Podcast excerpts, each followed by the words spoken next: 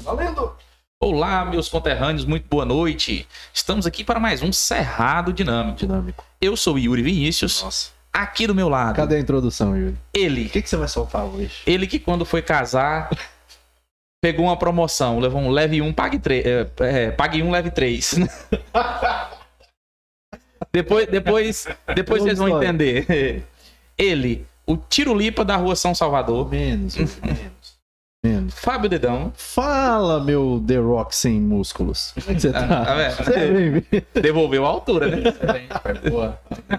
Hoje tá um negócio impressionante. Yuri, só tem um questionamento aqui. Hoje tá com uns convidados ilustres aqui com a gente. Só que ontem foi uma data muito especial. Né, que Nosso dia bate aqui. Opa! Dia Nacional dos Carecas e você vem de boné um dia depois. Vim, isso foi proposital. Ah, é. Não, mas, mas foi proposital. É porque a gente não tem controle da iluminação aqui, não tem dimmer. Aí, com dois rebatedores, ia ficar, ia ofuscar muito. Questões técnicas. É, tem questões técnicas, Não é né? por Aí então é eu por- coloquei por o boné beleza. pra equilibrar, né? Ah, muito bem. Certamente. Tem que ter um careca e tem que ser. Sua careca não pode ser sobrepor do convidado. É, e não, não. Tá no artigo qual? Tá, no quinto. É. Na Aqui Constituição Federal. Aqui é pequeno demais para dois carecas. Então eu estou me usando um disfarce aqui hoje.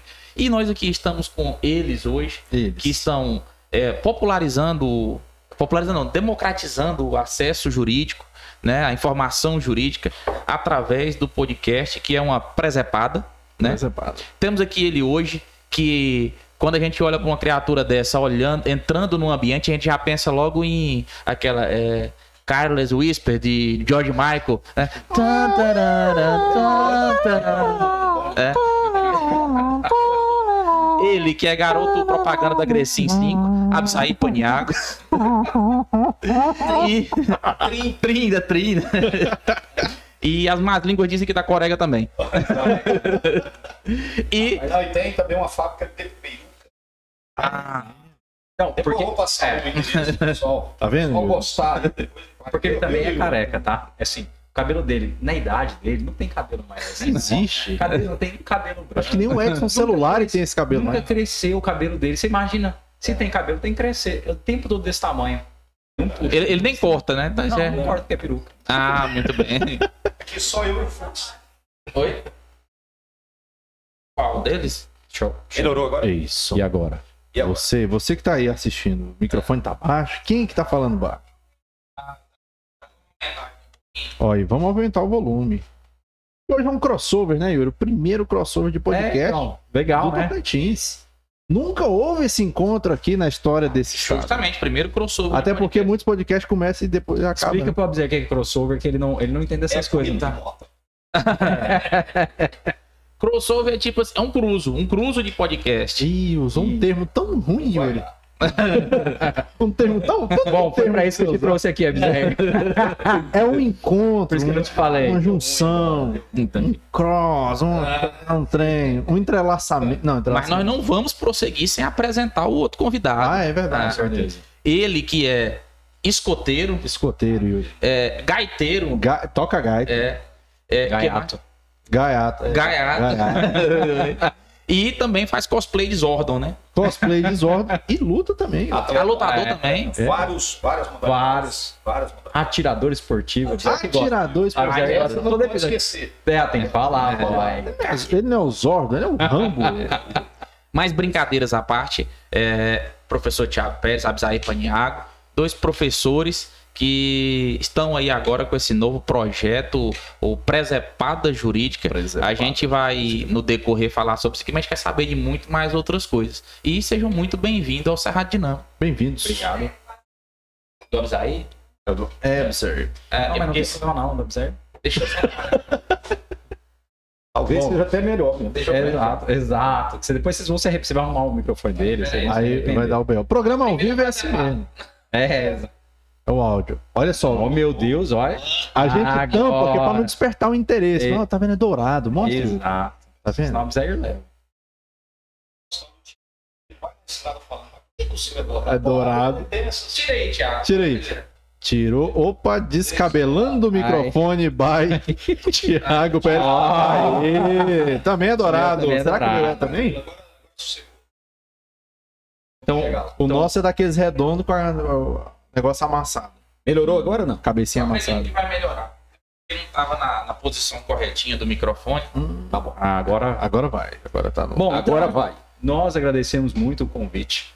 A, a gente especialmente agradece até mesmo pelas portas que estão abrindo. A gente está vindo aqui sabendo que vocês já estão trilhando um caminho que a gente está querendo trilhar. E, e pra gente. Mas é verdade, cara. Assim, é muito bom. Você falou, é- a gente pela primeira vez está sentando para conversar. Já troquei mensagem com outros podcasts e tudo mais. Mas é a primeira vez que a gente senta para falar sobre. E isso é muito legal, cara. E a gente agradece não só pelo convite, mas agradece por terem começado já a trilhar esse caminho pra gente. Quando vocês chegaram, tudo é mato, né? Mato, agora cobra. Estamos aqui, estamos também A nessa, gente- nessa empreitada. Até esses velhos de cá. A gente, a gente deu um- uma roçadinha boa aí, mas nós temos foice guardada aí pra vocês roçar junto com a gente também. Tá ótimo. Mas enfim, vamos começar com um brinde aqui. Vamos. né? Brinde. Vamos. Começar com um brinde pra celebrar. esse- Finalmente. Final. Eu tô há uns quatro episódios pra ver se a gente bebe uma saca. não tem, né? É, E aí, agora foi. Não, mas. Eu tenho um negócio pra contar pra vocês que eu guardei pra esse momento. diga. É, eu, primeiro, quando eu saí de São Paulo e vim pra cá, vim pra Porto Nacional. Já morei aqui. Pô, que legal. Morei aqui de 88 até 91. Fui alfabetizado no Colégio das Irmãs. E Oh, olha aí, aí, ó. tem um envolvimento que Ó, eu conheci. Muita coisa se explica a partir desse momento. Então, o, o Abisai tava perguntando aqui se de onde que conhecia a Andréia, né? Mas eu acho que o- essa pergunta era mais pertinente pro Thiago, que a Andréia estudou no Colégio das Irmãs também. Estou lá? É, todo, eu lembro mesmo. É, Tinha uma menina que passava correndo assim. É, lembra muito, No ela. início dos anos 90. É. Mesmo. mudou quase nada. nessa época você estudou onde? Ô, Yuri. Chamou de velho. Ô, Yuri. Yuri. Yuri. Deixa quieto, Você deixa quer dormir aqui no estúdio hoje? Não se esqueça que a André que tá comandando negócio. Se ela quiser deletar. Exatamente. Merda. Enfim, Pois é, é, eu e o Thiago, nós estamos é, essa, essa viagem para cá, estávamos comentando a respeito primeiro do trabalho de vocês, né? A oportunidade de, de assistir alguns episódios. Semana passada, com professor e doutor Breno Simonassi, um amigo nosso, conheci o Breno há muitos anos atrás, e é um cara espetacular, um cara extremamente inteligente, de uma capacidade, de um tirocínio, né? E o bate-papo foi espetacular, realmente foi muito bacana. E a gente só tem gratidão, Yuri, Fábio Dedão. ele, veio na né? próstata, ele veio na próstata do negócio. É, É, com o convite, é muito bacana. E uma coisa que a gente sempre fala para os nossos convidados quando eles vão até o nosso podcast é que nós estamos procurando valorizar a nossa terra e as pessoas que aqui investem, em todos os sentidos. E estar aqui é uma alegria por essa razão, porque vocês, ah, nessa brincadeira de falar em estar desbravando, né? É, como desbravadores, nós estamos bem acompanhados, né? ou tentando acompanhar pelo menos. Então, muito obrigado aí pelo convite, Yuri, Fábio. É para a gente é, um orgulho. né? Esperamos não complicar muito aqui, né, Tiago? É. Não. Tentar falar é, a todo momento, estou tentando aqui a todo momento me localizar, porque o nosso programa ele não é ao vivo ainda. né? exato. E aí, depois dá um trabalho danado para a gente colocar ele mais ou menos. E Exato. aqui é ao vivo, cara. É, Mas obrigado, a primeira experiência nossa ao vivo. Aqui tudo acontece. Aqui É. Cara, eu tô, eu tô tentando lembrar aqui de como foi a nossa nosso primeiro ao vivo, mas foi um, um friozinho na barriga grande, né, Fábio? Foi. É, eu acho que o, o- a vantagem, assim, o, a, a que salvou a gente foi que era um conteúdo que é muito bom e que uma pessoa que tinha um domínio assertivo do, do conteúdo, que foi o professor César, que falou da história de Ah, Porto verdade. Nacional. Foi no aniversário Então isso pra gente ajudou bastante naquele primeiro ao vivo ali. A, gente dica. deu umas, umas cacetadas. E, enfim, de lá pra cá a gente tá bem mais solto, né, Fábio? É, já deu merda, já derrubaram o trem na mesa. Ah, Ah, gente lá é levou direto, tiro lá lá, no fora. episódio da Enoara quase que não termina, assim. Eu vi. Ah, é, o da Enoara, eu falei, pô, Enoara e fulano de tal, né, Yuri? que eu não vou Derrubou muita coisa, foi engraçado. Então, mas enfim, nós falamos mais aqui de uma forma mais séria do, do Thiago, mas não falamos, brincamos mais com o Abisaí. Abisaí, que é delegado, de- ex-delegado de polícia, né, Abisaí? Delegado de polícia aposentado. Aposentado. aposentar. Não é ex, porque É. ex você fica... Não, não, não. É, a É, carteirinha tá na, na pasta ainda, né? Ah, sim. dá pra... E o que mais, é uma, uma questão assim, Yuri. é, eu estava indagando quando é que você é, entrou aí para essa, essa é, nós falamos penal, já que a nomenclatura do cargo e veio numa, num momento adequado, é, era agente penitenciário. Então hoje vocês são policiais penais. Bacana, criou essa categoria na Constituição Federal e aí vem os direitos agregados. Né? Me recordo que há dois anos atrás fui procurado por um pessoal de Gurupi para fazer um dar um parecer a respeito da questão do porte de arma. Olha que interessante. Há dois anos atrás eu fui procurado para emitir um parecer, isso em 2020 já, a, a respeito da questão do porte de arma para os agentes penitenciários, que havia todo aquele questionamento, né? Que estavam na cidadania e justiça e não eram policiais. Logo em seguida veio a lei de vocês, que instituiu como, como policiais, né? e isso é muito bacana. Eu fiquei 30, mais de 30 anos na polícia, eu com 18 anos entrei como agente de polícia em Goiânia, Goiânia, Goiás, Goiânia, né? E depois terminei a faculdade em Tocantins já para fazer o concurso de delegado de polícia e me aposentei aqui, 30 anos de serviço e nesse período eu já estava ministrando aula. Esse é o meu 21 primeiro ano de ensino superior. Então é com alegria que nós estamos aqui para bater esse papo. E como foi dito agora pelo Tiago agora há pouco, a gente tenta fazer e, e atrair o pessoal para o lado jurídico, porque a gente vive a questão jurídica e nessa área tributária, que é a, a pegada do Tiago, que ele é, ele é mestre, doutor disso aí. Só e mestre. no meu caso, é, no meu caso, é uma experiência de mais de 30 anos. Então eu levo isso para minha sala de aula. E é o que a gente está tentando fazer no bate-papo com todos os nossos convidados. Então, Legal, mais uma vez, obrigado aí. Que isso, nós estamos honrados por vocês aqui. Tiago, já que eu vou, que eu vou levar pro, pro seu lado da conversa, mas eu quero saber mais uma coisa. é porque. É por esse pessoal, é, cara. Tá é, depois começa aí pela parte introdutória, depois vem pra parte boa. Vamos é, falar do jeito tributário é. mais tarde. É porque, é porque eu não sei o que é mais é, curioso se é o Abisaí ou se é o Paniago. E eu queria saber de você a origem de cada um desses. Erraram no cartório. Cara, Não, o, o Paniago, a nossa Naquele família. Era normal, a nossa família ela tem uma origem. É, uma origem espanhola. Aí, tá Paniago tá é espanhol. Né? importante, Então os meus avós vieram da Espanha para o Brasil. Se, se instalaram ali em Minas, divisa, é daqui, não. Goiás, né? Não tem. A origem da nossa família. Agora, Abisair, cara, é um nome escolhido pela minha mãe. tá, né? E ela, ela escolheu porque havia na cidade. Agora em janeiro, eu e meus irmãos, nós somos quatro irmãos. Meu irmão mais velho, que é sócio meu de escritório, Jair Paniago. Meu irmão padrinho, ele é interessante que ele é padrinho, ele é, ele é colega de profissão, ele é, ele é padrinho do meu filho, e agora nós somos sócios no escritório de advocacia, né?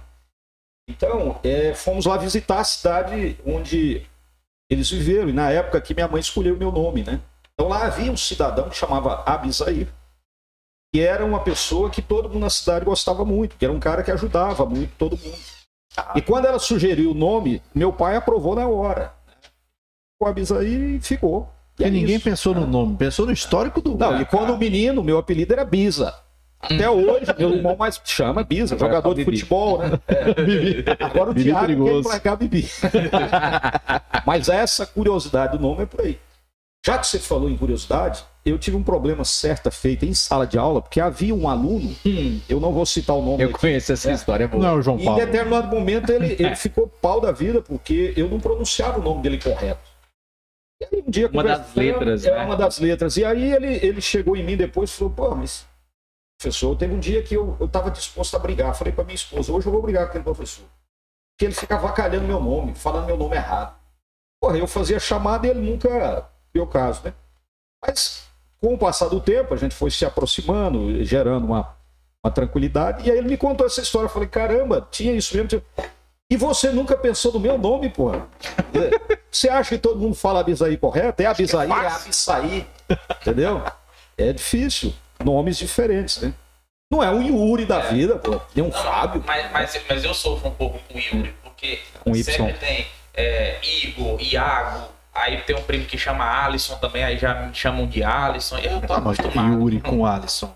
É, mas, mas, mas aí é, o problema, problema não é, tá no nome. É a letra que começa idêntica. Não, é, não, é porque o ciclo das pessoas mais próximas que conhecem nós dois, aí sempre ah, confunde, o nome. Né? Então, enfim, aí eu tô acostumado também com isso. Mas agora, falando do, do nosso amigo Zordon aqui, é, eu. Meu é Thiago, Thiago, um dia esse pai nome uma vez, cheguei no lugar, moça, qual é o seu nome? Eu falei, Thiago sem W. Ela, eu falei, Thiago sem W. Ela, Thiago não tem W? Eu falei, exatamente o que eu tô dizendo. tô dizendo desde o Boa, início. boa, boa, boa. Presta atenção. Mas é isso que eu disse. Mas você é parente da Carla Pérez. alguma Cara, coisa eles assim? perguntam. Perguntam bastante. Não, não sou. Não sou parente da Carla Pérez, nem da, da, da, Foi Dani- casado com a da Carla, falecida Daniela Pérez. Pérez herdou o nome dele. Ah, entendi. A minha irmã chama Daniela Pérez. Lembra que teve a, a artista sim. tal que foi assassinada? Mas Eita, também não era a época, né? Ela, ela, o nome dela veio primeiro, tal, por coincidência, por causa do sobrenome da família. E aí depois veio a história da artista. Até tem gente que acha que é homenagem, mas não é também. E tem a parentesco com Nada, nada. Tá. Não, meu Ah, Pérez é da Pérez tem um Espanha. bocado, O- né? A da Espanha também? Da Espanha. Então vocês são é primos. Espanha. Sim, somos. Há um Real. Madrid, outro O Barcelona. olho é muito parecido, né? O cabelo também. A minha, a minha, a minha origem é, países, é do, do País Basco, né? Da região de Barcelona.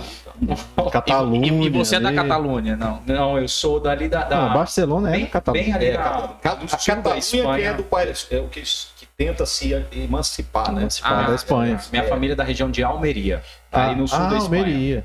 A, pô, a, a região dele é tipo o Luzimangues de lá da Espanha. É isso. É tipo isso aí. É um povo doido para se separar. Pra separar. Mas, assim. mas, a, mas não deixa isso. Inclusive, Cíntia já tá de olho lá, porque se, Putin, se não der merda pra Putin, ela já vai É. invadir o Luzimangues. Tá rolando esse, esse fuxico aí. Só pra, pra falar aí, pra corrigir, porque falar, ah, meu nome não é Fábio da Vida, é um negócio, mas eu tenho que agradecer e um dia eu ainda vou encontrar presencialmente meu querido Fábio Júnior, que ele salvou minha vida. Fábio Júnior. Salvou minha vida. Porque o Maravilha. meu nome ia ser Crisanto. Eu acho mais bonito. Não, Crisanto. É porque assim, tem Crisantemo, né? Diz que tinha um, meu tio disse que tinha um Crisanto lutador de é boxe não é? chamado Crisântemo Crisantemo. é. Agora não Só que pobre não sabe falar direito. É, a Crisantemo. Não, é Crisanto. Ah, eu vi um nome bonito, Crisanto. E minha mãe ia colocar. Só que aí a paixão pelo Fábio Júnior falou mais alto. Eu fiquei com o nome. Aí eu fiquei. Não fiquei mas- bonito, mas. É, vocês são pais, vocês têm filho? Eu tenho. Eu tenho também. Tenho muitos.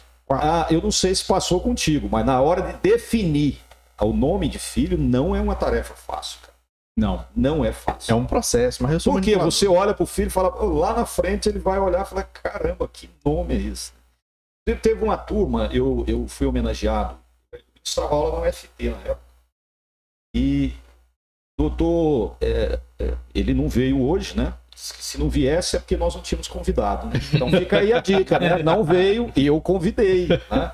A esposa dele foi minha aluna, a Juliana. E nessa, nessa formatura, eu, eu fui homenageado na turma do Noturno, com o nome da turma e o Matutino, a turma da, da Juliana, o quadrinho da turma.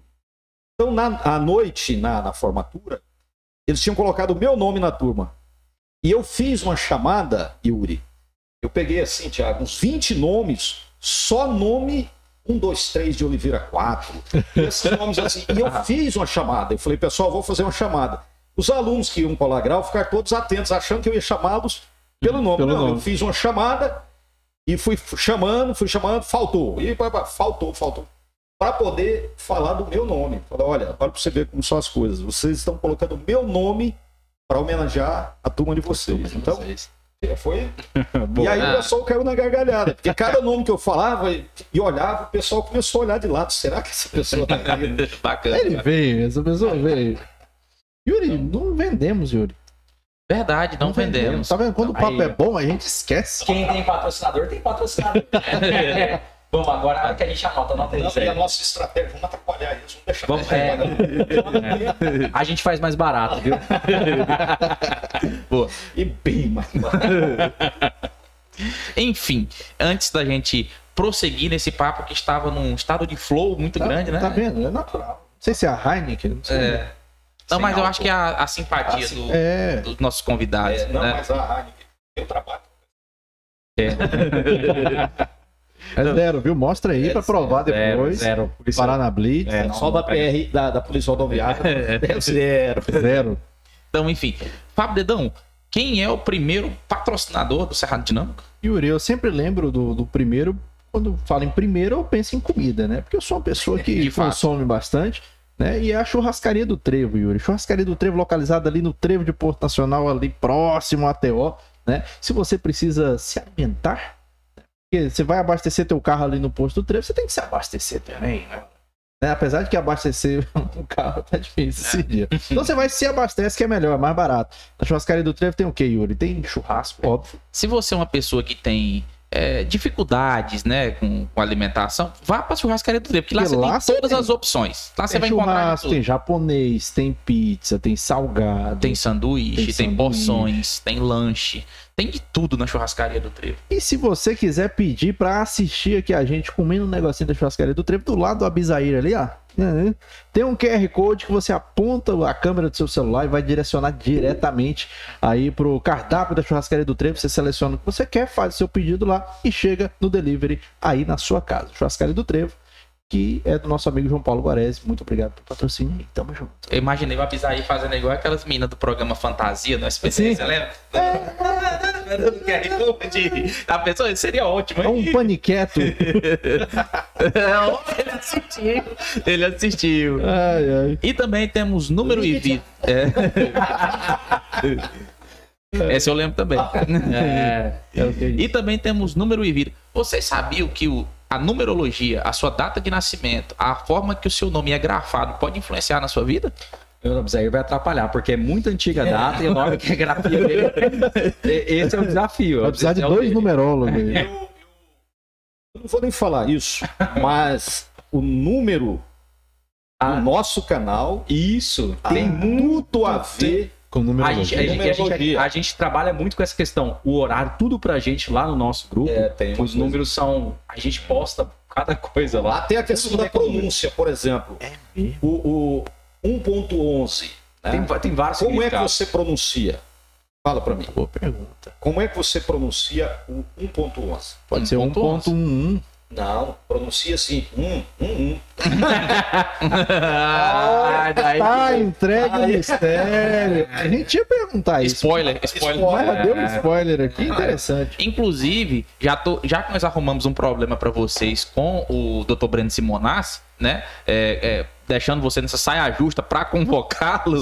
É, deixo a sugestão também pra vocês convidar o professor Jeffersandro, Que é numerólogo. né? Que é o numerólogo legal. do Número e Vida, que é um cara muito inteligente. É, que nós vamos falar já já da sua experiência com seu filho de rock. É roqueiro também. Tem uma né? banda de rock. Cantor, compositor, tem uma banda de rock. É um cara excelente. Recomendo pra vocês Muito levarem lá. Legal. Legal? A gente tem que passar a numerologia antes de saber se 1.11 é um bom número. Tá vendo? Mas acho que é bom. Agora já foi. Tá dando Não, tá certo. certo. Tá certo. Mas ele faz uns esquemas lá, o Jefferson, ele faz umas análises lá que pode adaptar isso aí de forma que o, a escrita do 1.11, de repente um mais alto. É só a gente tirar o Abisair, fica Cara, um ponto. Tudo certo. Ah, já fizeram isso. Às vezes- Fizeram uma reunião da, da, da sociedade e eu não estava presente. É sempre. E queriam ficar só 11.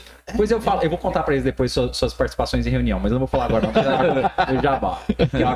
Deixa Como que a gente fez? Vocês têm que perguntar isso, como que a gente se, se aproximou. Ah, Tá, como tá foi esse encontro? Não deixa a gente esquecer Ah, disso. deixa tá a gente esquecer, André, pelo é amor de Deus. história. E temos também Temos também Net Prime, Vinícius, porque pra gente fazer ao vivo tem que ter uma internet boa, tem que ter um negócio interessante. E Porto Nacional era complicado antes da Net Prime, porque o cachorro mijou no poste e acabou a internet.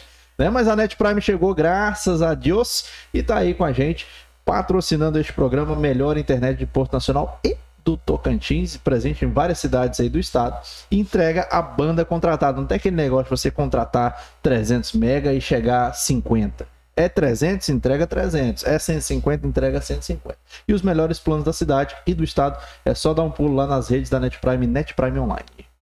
Muito bem. E temos também a Arena Fênix Academia, que você que está precisando aí sair do sedentarismo, é, tentar uma vida fitness, né? É, o carnaval acabou de acabar, né? o ano acabou de começar, então dá tempo ainda. Agora é hora. Projeto Verão, Projeto né? Verão ainda, 2022. ainda tá em tempo. Vá para a Arena Fênix Academia com duas unidades para te atender. Uma no setor Nova Capital, em frente ao IFTO, e outra no setor Jardim Brasília, em frente à Águia Motos.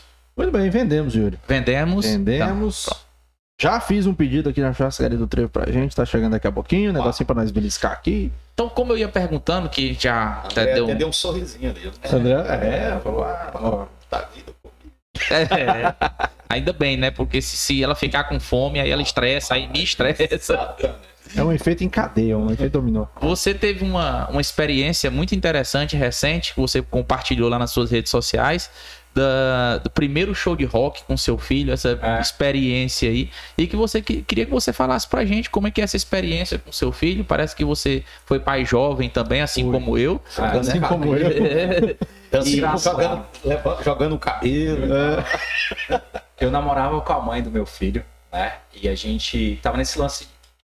Fui estudar em São Paulo, né? E lá eu conheci ela, na mesma faculdade, a gente começou a namorar e tudo mais. Só que eu sempre quis voltar pro Tocantins. E aí já comecei a terminar a faculdade, estava no finalzinho, falei, olha, né? Vou voltar pro Tocantins e tudo mais. E aí a gente pegou e falou assim, ó, então eu vou. Terminei a última prova, falei, eu vou pra Palmas, terminar de ver como é que tá a obra do escritório. E a gente continua namorando, mas eu vou voltar, a gente fica mais um tempo aqui, vai ter mais jeito, né? Vamos, vamos terminar, né? Porque né, esse Dá, negócio de namorar à distância só é bom quando é pros quatro, né? É. Aí, aí a gente pegou. Foi, então Não tinha nem um zap, né? Pois é, não tinha, cara. Pra criar um Aí- grupo, os quatro ali. Exato. aí, aí a gente pegou e falou, bom, então tá. Nisso, eu tava aqui em Palmas, né? Eu tava em Palmas, né, esperando, vendo a questão da obra e tal, ela me ligou e falou assim, quando que você volta? Eu falei assim, uai, dia que eu falei que eu ia voltar, né? Sa- Sabia das passagens. Assim, não tem como voltar antes. Aí já, você tá grávida. Ele já sacou. Aí ela falou assim, tô, tô grávida. E aí veio a gravidez. Era uma pessoa que a gente namorava já há um bom tempo e tudo mais. Falei assim, ó, criar filho em São Paulo não dá, vamos pro Tocantins. E aí ela veio pra cá, né? A gente foi minha primeira sócia do escritório, a gente partilhou bons momentos, até que né, não, não deu certo o relacionamento. Depois lá no futuro a gente ter- terminou. Né? E hoje eu sou pai aí, né, solteiro, entre aspas, né? Tenho uma namorada e tudo mais, mas aí seguir na, na- na paternidade. E assim, a gente faz muita coisa junto. Por esse lance de, de, de casal divorciado, e é um ponto que é importante, é o pai, ele precisa, é mais do que a obrigação de pagar pensão, é mais do que essa obrigação de, ah, eu vou pegar, levar na escola. O pai não é chofer, É o o pai Uber. não é um, exato, pai não é pagador de pensão, o pai tem que estar presente mesmo. Então, meu filho tem várias atividades, a gente faz atividade de escoteiro junto, a gente vai acampar, a gente tem questão, questão de rock, ixi, a gente, cara, cada coisa que a gente apronta, vai atirar, não vai atirar não, vai, Ele vai ver você é, atirar. exato. Então, assim, não, e tem espingardinha de pressão, e tem, tem tudo. Cara, assim, e a gente faz muita coisa. E aí, esse final, de- a, a minha namorada viajou, né? Eu falei, ah, aí a mãe dele falou assim: você não quer ficar então com ele uns dias? Eu falei, não, manda pra cá, vamos ficar aqui uns dias aqui, seguidos, né? E a gente, falei, vamos, vamos pro show de rock? Falei, bora. Aí ele achou o máximo. ACDC que ele gosta. Ó, né? Aí, cover, Ensinou tá? certo. Ensinou certo. Não, cara, e o pior que eu lance, assim, ele apareceu com isso, do ACDC. Porque, assim, eu curti ACDC na época da faculdade. Mas agora, mais recentemente, vai ficando mais velho, umas músicas mais relax e tudo mais, né? Hoje em dia é E um aí- Scorpions, né? Pois é, acho que cara, chega Scorpion, cara, você. Será que eu falo? É tipo assim, Nora entrega. Jones, entendeu? Esse, Oh, esse é o nível. Esse eu não conheço. Esse é o nível. Eu Nora tô- Jones Nora é- Jones, assim, é, é música assim de ler na rede, com a chuva caindo, sabe? É, esse é o tipo de coisa que hoje eu curto. E ele apareceu com esse DC. Aí eu falei, pô, vai ter o ACDC cover, bora. Muito legal, né? E que legal que a gente chegou lá. Tinha várias outras pessoas da idade dele. Tipo, tinha vários adolescentes, sabe? Foi um negócio bem, foi bem bacana. Uma experiência muito boa. Criou Cara, na- naquele vídeo, assim, não dava pra saber quem tava com o olho mais brilhando. Se era você ou se era Você ele. era cara. ele. Você viu também? Eu pai? vi, eu vi. É. Foi, foi muito da hora aquilo ali, aquela, É um aquela momento experiência. Eu me contagiei com a alegria de vocês. Que legal, que bom. Já ligou pro filho dele e falou: Ó, próximo show do Forró Boy, né, mano? Exato. Forró Boy não, mas se fosse Flávio José. mas agora conta pra gente como é que vocês se conheceram, como é que foi essa aproximação aí? Eu prefiro que o Thiago conte a versão da ótica dele, porque na realidade nós éramos professores lá. Eu, eu já era professor quando o Thiago chegou na Ubra. E eu não participava, não é que eu não participava das reuniões, né? Algumas reuniões eu Já realmente vem não daí, ia, né, né? agora? Eu não ia na reunião. E aí tem o lance do contar que não gostava de mim mesmo. me achava- Exato. Mas o que acontece? Era o seguinte: todo semestre começou numa banca, uma banca de monografia. Aí eu fui apresentar, e naquela época eu, eu era muito mais alinhado à esquerda do que hoje eu sou mais a uma questão de mais libertária de pensamento, né? Aham. Então que justa, causa mais, casa mais com a, com a direita. E aí eu lembro, eu trabalhava numa ONG, né, movimento social e tudo mais. E eu lembro que teve uma banca Só Que era uma que- fazendo uma ponderação, diagrama de Nosley discorda de libertário está à direita. Exato, exato. Tem, tem vários, tem vários caminhos aí. Bom, Como é mas que é esse enfim. diagrama? Depois eu quero ver. Aí, é. Aí a gente pegou. Tava lá fazendo a banca, teve alguma divergência, nada demais, aí tranquilo, acho que ele deve lembrar, né? Aí naquele dia eu fui meio criando antipatia esse delegado aí, velho, sei lá o que, acha que é alguma coisa. Aí, aí eu comecei a perceber que toda reunião que tinha, ele não ia, né? E eu ia lá, chegava mais cedo, porque reunião de professor é assim, sua aula começar, você começa a trabalhar às sete da noite, chega lá às seis, né? Você vai chegar mais cedo. Cadê o Zé paneado? Não tá. Zé não aparecia, eu falei, não aparece nada. Aí no semestre seguinte, chegava lá aquelas salas dos professores, onde a gente toma aquele cafezinho e tudo mais, e não aparecia. Aí todo começo do semestre fala assim, será que ele foi demitido? Será que foi contratado alguém, né? Tipo um menino de escola novo, sabe? Fala assim, ah, quem que é o novo coleguinha e tal. Aí eu olhava e falava assim, aquele delegado lá, e passava um mês, dois meses, foi, foi demitido, certeza, também não participou de nenhuma reunião. Faz Lá nada. pelo terceiro mês, eu encontro ele passando no corredor. Todo o semestre pra mim. Rapaz, o cara não participa de reunião, não vai nem na sala dos professores. É um soberbo mesmo, né? aí passou. Aí nessa foi de que eu não gostava dele de jeito nenhum. Tem umas tantas. Eu e um outro professor, muito próximo, o professor Simvaldo, né? A gente começou com a ideia de fazer um preparatório para a prova da OAB. E aí falou, bom, vamos chamar quem a gente conhece de melhor. Né? Eu não gostava do Alexandre, mas ele, ele era um bom professor. Ele é um bom professor. Todo mundo falava disso, sabe? Falei, pô, vou ter que dar aqui, né? É, dar o braço a torcer e vamos chamar esse cara. E a gente chamou o Abzair. E no fim, lá pelas tantas, o Simvaldo saiu, o Abzair ficou, né? E assim a gente foi construindo nossa amizade. E aí, hoje, assim, é, brincadeiras à parte, brinco muito com ele, mas é um cara que eu tenho admiração, um respeito tão grande, um carinho muito grande. Medo, de verdade. Medo. né? É uma pessoa que eu gosto muito. Resumindo tudo, medo. Aí foi por isso que você entrou pro mundo do, do- do tiro, né? Que é pra poder se proteger dele. Exato, exato. Aqui nessa sociedade. a gente Ele tinha uma é- foto do Abisair assim, ó. Nosso problema hoje não é o, o Thiago e. Não, isso é tranquilo. A gente fala. Nosso problema tem, tem sido o Daniel. Daniel, É, Daniel não veio. assistindo, o Daniel ele, ele é preocupado com esse negócio. Um dia ele chegou em mim e falou: "Precisa isso, podia falar. O Thiago tá vindo aqui pro escritório, cara. Chega aqui e fica mostrando a pistola aqui. Funcionalidade, olha, mostrando as fotos do alvo. Mentira, viu, polícia? tudo, e não sei o que que tem. Então eu tô com É medo dele, de verdade. e aí eu, pra poder acalmar o, o Daniel, disse, Daniel, ainda bem que você falou comigo, eu estou preocupado com você. Essa sociedade de vocês, o Thiago tá armado, tá muito empolgado. Já vi muita desgraça acontecer na vida das pessoas. Ele falou, hein? Deu uma ajeitada no cara, amarrada na juba dele aqui. Não, pois é, mas então conversa com ele. Não, conversar. Entre nós dois nunca tem divergência, porque um tem um respeito gigantesco pelo outro. Não, mas eu Mas Era, era até uma coisa interessante pra gente, mas vamos deixar isso pra um outro episódio, né? É. Que é a questão do desarmamento, né? Que quando aí tem fala. dois armados, Aí é, isso é um, é, o respeito aumenta. Mas é, podemos até deixar para outra, para outro, mas só um parênteses bem curtinho para dizer o seguinte: eu convivi com arma de fogo a vida toda. Eu era menino em casa, esse irmão mais velho já era policial militar e delegado de cidade interior. Eu vi com arma a vida toda. É, fui policial por mais de 30 anos e até hoje uso arma. Né? É, a, a questão não é a arma em si. né? É, eu não sei se você sabe, mas sempre divulga estatística de, de homicídios praticados com arma de fogo. E pouco se fala de faca. Eu tenho muito mais medo de faca do que de arma de fogo. Eu também. Porque a faca, não sei se vocês sabem disso, mas a, uma agressão praticada com faca, alguém que queira matar, a letalidade é muito maior do que no tiro.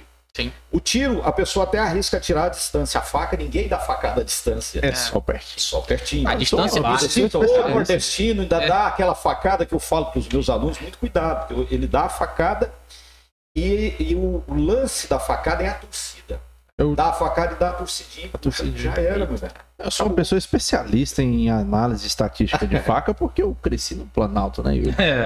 Várias festas, várias serestas aí. é, bastante. você- Guarda minha tramontina aí. Você morou aqui em Porto, Abisaí, não sei se, se, se vai entender, mas pra quem não sabe, o Planalto podemos dizer que é o Taquari. Foi, É, foi, foi, foi, né? Hoje o Planalto é que abriga os falsos Eu ricos. conheço aqui comandando operações, inclusive. Ah, eu então cheguei- você foi no Planalto, pô. Eu, Já aprendeu eu- eles? Não, não me, não me recordo. Não. Mas muda muito as pessoas. Vou fazer uma pesquisa do meu álbum. Depois ele vai consultar o Infoseg. Mas aí, Tranquilo. concluindo como a gente. Aí nessa a gente fez um projeto que era chamado Revisão Show. Que era uma ideia de revisão para a OAB, em que a gente trabalhava entretenimento Aí tinha DJ tocando, teve um Era momento muito de legal. banda, Pô. e era a ideia entretenimento, uma revisão de última hora para a prova da OAB e concurso. E aí a gente, nessa, é, eu me vesti de prostituta, o Abzer se vestiu de delegado, algo muito justo, né? Ele se vestiu de delegado, e eu de Na prostituta. verdade, o Thiago queria o inverso, queria que eu me vestisse de puta. né? Só que nós vamos analisar a questão, né? É, eu, o- o- a nossa brincadeira foi o delegado e a puta. Era um Entendeu? sketch. Era um, enque... um Ah. sketchzinho que nós fizemos na abertura, lá no, no auditório da OAB. Tinha gente sentado no chão, não tinha cadeira mais. Tinha Esse mais de a gente ganhou 400 pessoas, cara. Rendeu, rendeu. Rendeu. Lotado, lotado. E aí. Mas aí nós fomos conversar, né? Falei, Thiago, mas. E o Thiago da época tava bem gordinho, né? É, tem outra coisa sobre o meu passado. E aí falei, Era cara, você vestido, uma- uma mini saia, uma sainha curtinha, você vai. E não deu outra. Essa cara. perninha branca de Parecendo uma pamonha amarrada. É, Ele matou a pau. Que Parece que fazia isso desde sempre, né? Não, você não foi legal. Quase foram- saiu de lá. Foi, não, mas foi muito. Praça o pessoal que né? assistiu, o pessoal ria de rolar.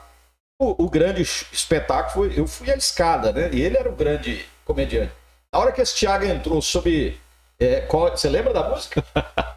Não. Pretty Woman. Ah, é verdade. Olha aí. Lá, Uma linda mulher, né? Linda mulher. E ele entrou todo. Era um vestidinho. Quando cara, ele sentou e deu uma alto. cruzada. Entendeu? Ele deu uma cruzada de perna voltado pro, pro auditório assim. o Minha auditório perna mal cruzava naquela época. Como que faz Era pra cruzar? pernil, muito Mas, mas sabe uma coisa interessante? Que você falando dessa história da, do delegado e da prostituta, observando o tom de voz e o sotaque do Abisaí e até um pouco da aparência dos dois, sabe o que, que eu tô olhando neles a partir dessa delegada e a puta? Newton Pinto e Tom Carvalho. Mas, mas, É tudo, mas é dele, era, é uma É reparação isso, olha. deles. Você fechou 100% correto, porque nós pegamos deles. Então, É, Eles Ah, têm, eles têm uma. Puta é que deles. pariu, velho. Ou é deles, velho. A sketch é deles. A gente reproduziu fielmente. Fiel. A gente não, não, nós ficamos preocupados até com o texto, nós ficamos passando o texto preocupados em esquecer. Ah, entendeu? Porque era o quê? 4 minutos. E tá na internet, está no YouTube. Ah, até A, a deles, né? A nossa. A gente tem, a gente tem os vídeos, tem gravado todo. Da toda- deles, não tô falando deles. É, Ah, a tá. nossa, A a nossa nossa tá. Já vai Nossa, nunca música. foi pra isso tudo, mas a gente tem os DVDs. Mas ficou Ah. legal. O dia que Só vazar. Nós apanhamos, é, é, ah, vai aprendendo, né? A questão de, de- E hoje nós estamos com essa preocupação no nosso podcast, que é a questão da, da, da- do, é, é, do vídeo, mas também do áudio, né? Ter a qualidade, como você Sim. estava preocupado no início aqui, a André estava falando, para ter um áudio de qualidade, porque é muito ruim. E nós não tivemos essa preocupação. Então foi tudo muito bacana, mas a filmagem foi péssima, o áudio Uma bosta. horrível, uma É. bosta. Esse é um problema que a gente enfrentou aqui nos primeiros episódios, que a gente começou aqui gravando com o celular e aí tinha as limitações ali para passar o áudio da mesa de som para o celular e os primeiros áudios dos primeiros episódios ficaram muito ruins. Maravilhoso. E aí pesquisando a gente é, viu, né, que você pode até ter uma imagem ruim, mas tem que ter um áudio de qualidade. Ah, Com a imagem é ruim a pessoa suporta, agora um áudio ruim ninguém tem suporta. como. Até porque imagem ruim já tem eu e Yuri aqui. É, não tem como melhorar muita coisa. Ainda bem que tem os convidados para equilibrar, né? Justamente. Obrigado. Senão a gente teria que fazer uma harmonização facial, um negócio. Não ia rolar. Sim, aí você ia falando lá do, do pré-ENEM, lá do pré-ENEM do, pré, OAB. do AB, Do AB. e aí foi daí que surgiu a ideia pro, Pro presepado? pro Presepado? Não. Quer contar a história do presepado? Presepado é o seguinte: nós ficamos dois anos, pessoal, ministrando aula com a tela de computador.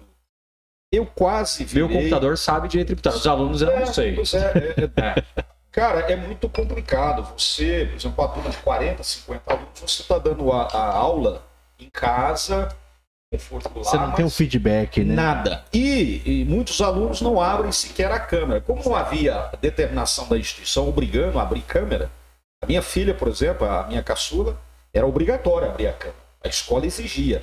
Mas a faculdade nunca exigiu. Ah, e nós pedimos, ah, porque é complicado, você não sabe se o aluno realmente. E a maioria nem fotografia, era só a letra, né? Exato. Ah, Ficava é na uma tela só aquela, aquela sopa de letrinhas. E aí, E você dando aula pra isso. Ministrando aula para eles e tudo mais. Ficamos dois anos nessa, nessa história por conta do Covid. Um cachorro latindo no fundo. E aí, cara, eu tenho um irmão médico chamado Jales, eu falei aqui do Jair Paniaca, meu sócio, e tem dois irmãos que são médicos, o Adelino. E o Jales é mais, ele é mais velho que você. Pois é. Não, só vai, vai vendo. Você é o vai caçula. Porque eu a gente falei tá muito aqui, a, gente, a, gente vai, a gente vai falar de como que a gente foi parar no YouTube e olha como é que começa Presta atenção. Aí tenho um lance muito legal que vocês colocaram na chamada da nossa participação. Até esses velhos fazendo. É claro, vai verdade, chegar a citação do Mas processo. é verdade, cara. Ah, Vai entender, mas aí que você vai entender. O que que ocorre? A gente tava brincando, viu? É, não, mas é é, sério. Não, mas é sério pra tirar satisfação. É. E aí eu fui para a fazenda desse irmão meu, do Jades, ano passado, mês de julho. Fica ali perto de Natividade, perto do Príncipe, um povoadozinho chamado Príncipe, não sei se vocês sabem. Uma grande metrópole. Isso, ó, gigantesca. Pessoas ótimas. É. E aí é, tinha um, um amigo dele lá também, acho que foi no domingo, foi no sábado. Ele pediu para mim, eu estava com o meu computador e lá tem internet, ele falou, aí mostra, mostra uma aula sua aqui pra fulano e tal. Eu abri para, não é no YouTube, é no Era numa gravada, aula específica. gravada. É do Google. E aí meu irmão falou, o cara adorou, né, a aula. Não sei o quê. E o meu irmão falou para mim, por que você não pega essa aula sua no YouTube? Vou buscar ali. Cara, sua aula é muito boa, você tem clareza, você fala com firmeza, com convicção, né? E, e coloca isso no YouTube. O que mais tem pessoal fazendo isso? Eu Falei, Jados, o problema é o seguinte: duas horas e meia, é um vídeo de duas horas e meia, cara, vai dar certo, né? Aí foi tipo, só aqui. Aí eu falei, não, mas diminui, coloca aí. E aí eu vou fazer uma homenagem aqui com um amigo meu lá de Goiás, né? E na hora que falava diminui, ele gostava muito dessa expressão, ele fala diminui, né? Diminui. Então diminui aí. E, e aí a realidade é o seguinte, pessoal. Meu irmão falou, por que você não faz isso? E eu fiquei com essa coisa na cabeça. Falei, cara, uma oportunidade, nós acabamos o seguinte, tendo esse contato com o vídeo, né? De estar falando e tal. E, e meio que dominando também, porque tem uma questão de tempo. Tempo em sala de aula é completamente diferente, né, Tiago? Completamente. Eu, eu tô demorando para pegar o ritmo. Uhum. É, porque nós voltamos pro presencial, né? E aí, quando foi em final de julho, por aí, início de agosto, eu fiz um contato com o Tiago. Tiago, cara, eu tô com uma proposta, tô com uma ideia aí, vamos sentar para conversar. Beleza, passa aqui, marcou. Eu cheguei Pegamos lá, umas Heineken. umas Heineken. Que é pra dar um Eu já sabia, pela conversa dele, eu já sabia que era uma proposta. É, Porque ele falou assim: ó, não, eu tenho um negócio aqui pra te falar, é uma proposta. Eu já sabia que era uma coisa boa. E já há um tempo, a minha namorada vinha dizendo pra eu colocar alguma coisa no YouTube. Ir pra internet. Na verdade, vender cursos online. Não no Uhum. YouTube, mas uma plataforma paga. E Você ia pra Hotmart, antes- arrasta pra cima. isso aí. E antes, e até antes da minha namorada falar isso, uma ex-colaboradora nossa, amiga nossa, a Vanessa, a Vanessa também falava, falava, Thiago, cara, por que você não vai? Você tem aptidão pra isso, né? Só que aí você fala assim, ah, não, é tipo, outra hora. Sempre fiquei pensando, o dia que eu for demitido, eu vou fazer isso. É. É, ele condicionava isso. E aí, enfim, aí nessa o Observe me chama e fala assim, marcar uma reunião, vamos conversar sobre um projeto, uma ideia que eu tô tendo? Aí eu falei, então bora. Já sabia que coisa boa vinha, porque da última vez que a gente já fez um projeto junto, deu muito certo. Da última vez você vestiu de puta. É, Exato, deu muito certo. Deu muito certo. É. Não, mas foi- O mas que, que pode curioso. dar errado agora, não? Foi curioso porque quando eu falei para ele sobre podcast, a conversa já iniciou aí. É. Cara, por que, que a gente não aproveita essa experiência que nós tivemos? E, e aí nós chegamos à conclusão seguinte: por exemplo, a, a minha disciplina, que é direito penal, a, a mantenedora, que é lá do Rio Grande do Sul, Canoas, ela fez uma mudança na grade curricular do curso de direito. E nessa mudança, a- nós falamos dos, dos crimes, né? A parte especial são os crimes do Código Penal. Não tem mais aula presencial de direito penal para falar de crime. Vai ser à distância. É um, é um EAD. Então, eu já grilado com isso ano passado, porque para mim é um absurdo que a parte do crime é uma parte muito sensível. E eu falei com o Thiago, falei, Thiago, vai acontecer o lance aí, cara. Vai acontecer. O movimento. A- a- nós estamos caminhando para um momento em que o predomínio da internet e dessa interação. Por que, que a gente não, não pensa? E ele, na hora, cara, eu estava conversando com a Natália. Dali, a gente já tomou uma. uma né? Já, já postou. já virou só. o, alu- o alunado, muitos alunos que conheciam o nosso projeto anterior já começaram a, a dizer o que, que, que vocês acham que vai surgir daqui? Muitos, não, é um cursinho, é um revisão show voltando e tal. Foi daí que nasceu a ideia. E ela foi sendo aprimorada. Aí a gente, três meses a gente bebeu né, aquele dia e tudo mais, e depois eu fui pra casa e ficava pensando, pensando. E aí eu fiquei assim, Seis horas. né? É, aí no outro dia cedo, eu falei assim, eu pensei, pô, mas eu Daniel, que é meu sócio do escritório, eu e o Observer, gente, nós não somos sócios na, na- na advocacia. Uhum. Ele é meu parceiro criminal é lá do Hum, escritório. só parceiro ele. criminal a gente pode tirar de contexto aí. entendeu? Exato, a gente é do crime. Aí, enfim, tudo que precisa de criminal, a gente, a gente já faz parceria. Nossa parceria já é longa. a gente- depois desse superado a questão das reuniões que ele não participava, Vocês estão juntos a há muito amizade, tempo. a amizade ficou forte. Aí, o que acontece? Juntamos lá, eu falei assim, poxa, mas eu queria chamar o Daniel. Antes de falar com ele, eu falei, pô, o Daniel é meu sócio, porque meu sócio ele é músico, ele é um cara muito organizado, é um cara muito, assim, que gosta das coisas também no, no alto nível. Não, pra ele não, não tem coisa mal feita, pra ele isso foi excelente. Ele é um músico, assim, diferenciado mesmo. Ele é uma das pessoas mais geniais que eu conheço, de fato. Depois da Brincadeira. Ele, tá- ele é mais genial que você. Tá ali, Ai. tá ali, tá no top 3. E aí, então, e eu falei, caramba, mas será que o Observer vai ficar chateado, né? De levar essa ideia pro, pro Daniel também, né? Porque são três pessoas, de dois para três, né? E aí, no outro dia cedo, eu mandei. Falei assim, Observer, cara, tava aqui pensando. O Daniel tem tanto fato. Vamos chamar o Daniel. E aí o Observer escreveu uma coisa, Observer, que aí foi um negócio que, que eu achei muito legal. Não sei se você lembra que você escreveu.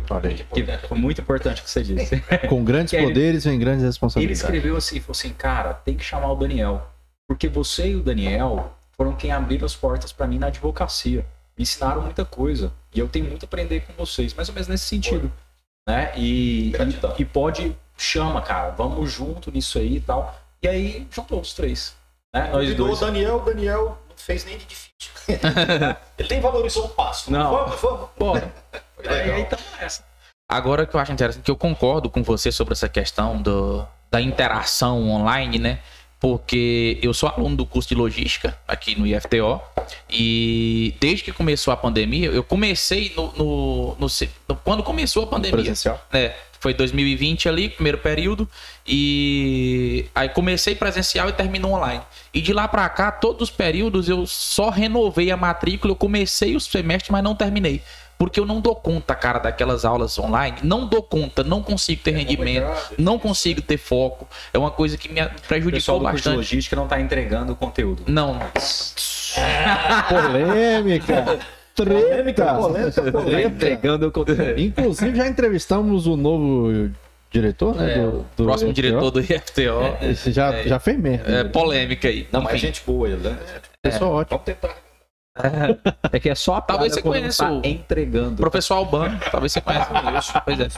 Aí gostou, né? Ah, verdade, logística. Exato, entendeu? O Ah, pessoal logista não está entregando o Tá conteúdo. vendo, Yuri? Oi. Ah, Acho que é E, enfim. E, e isso a gente.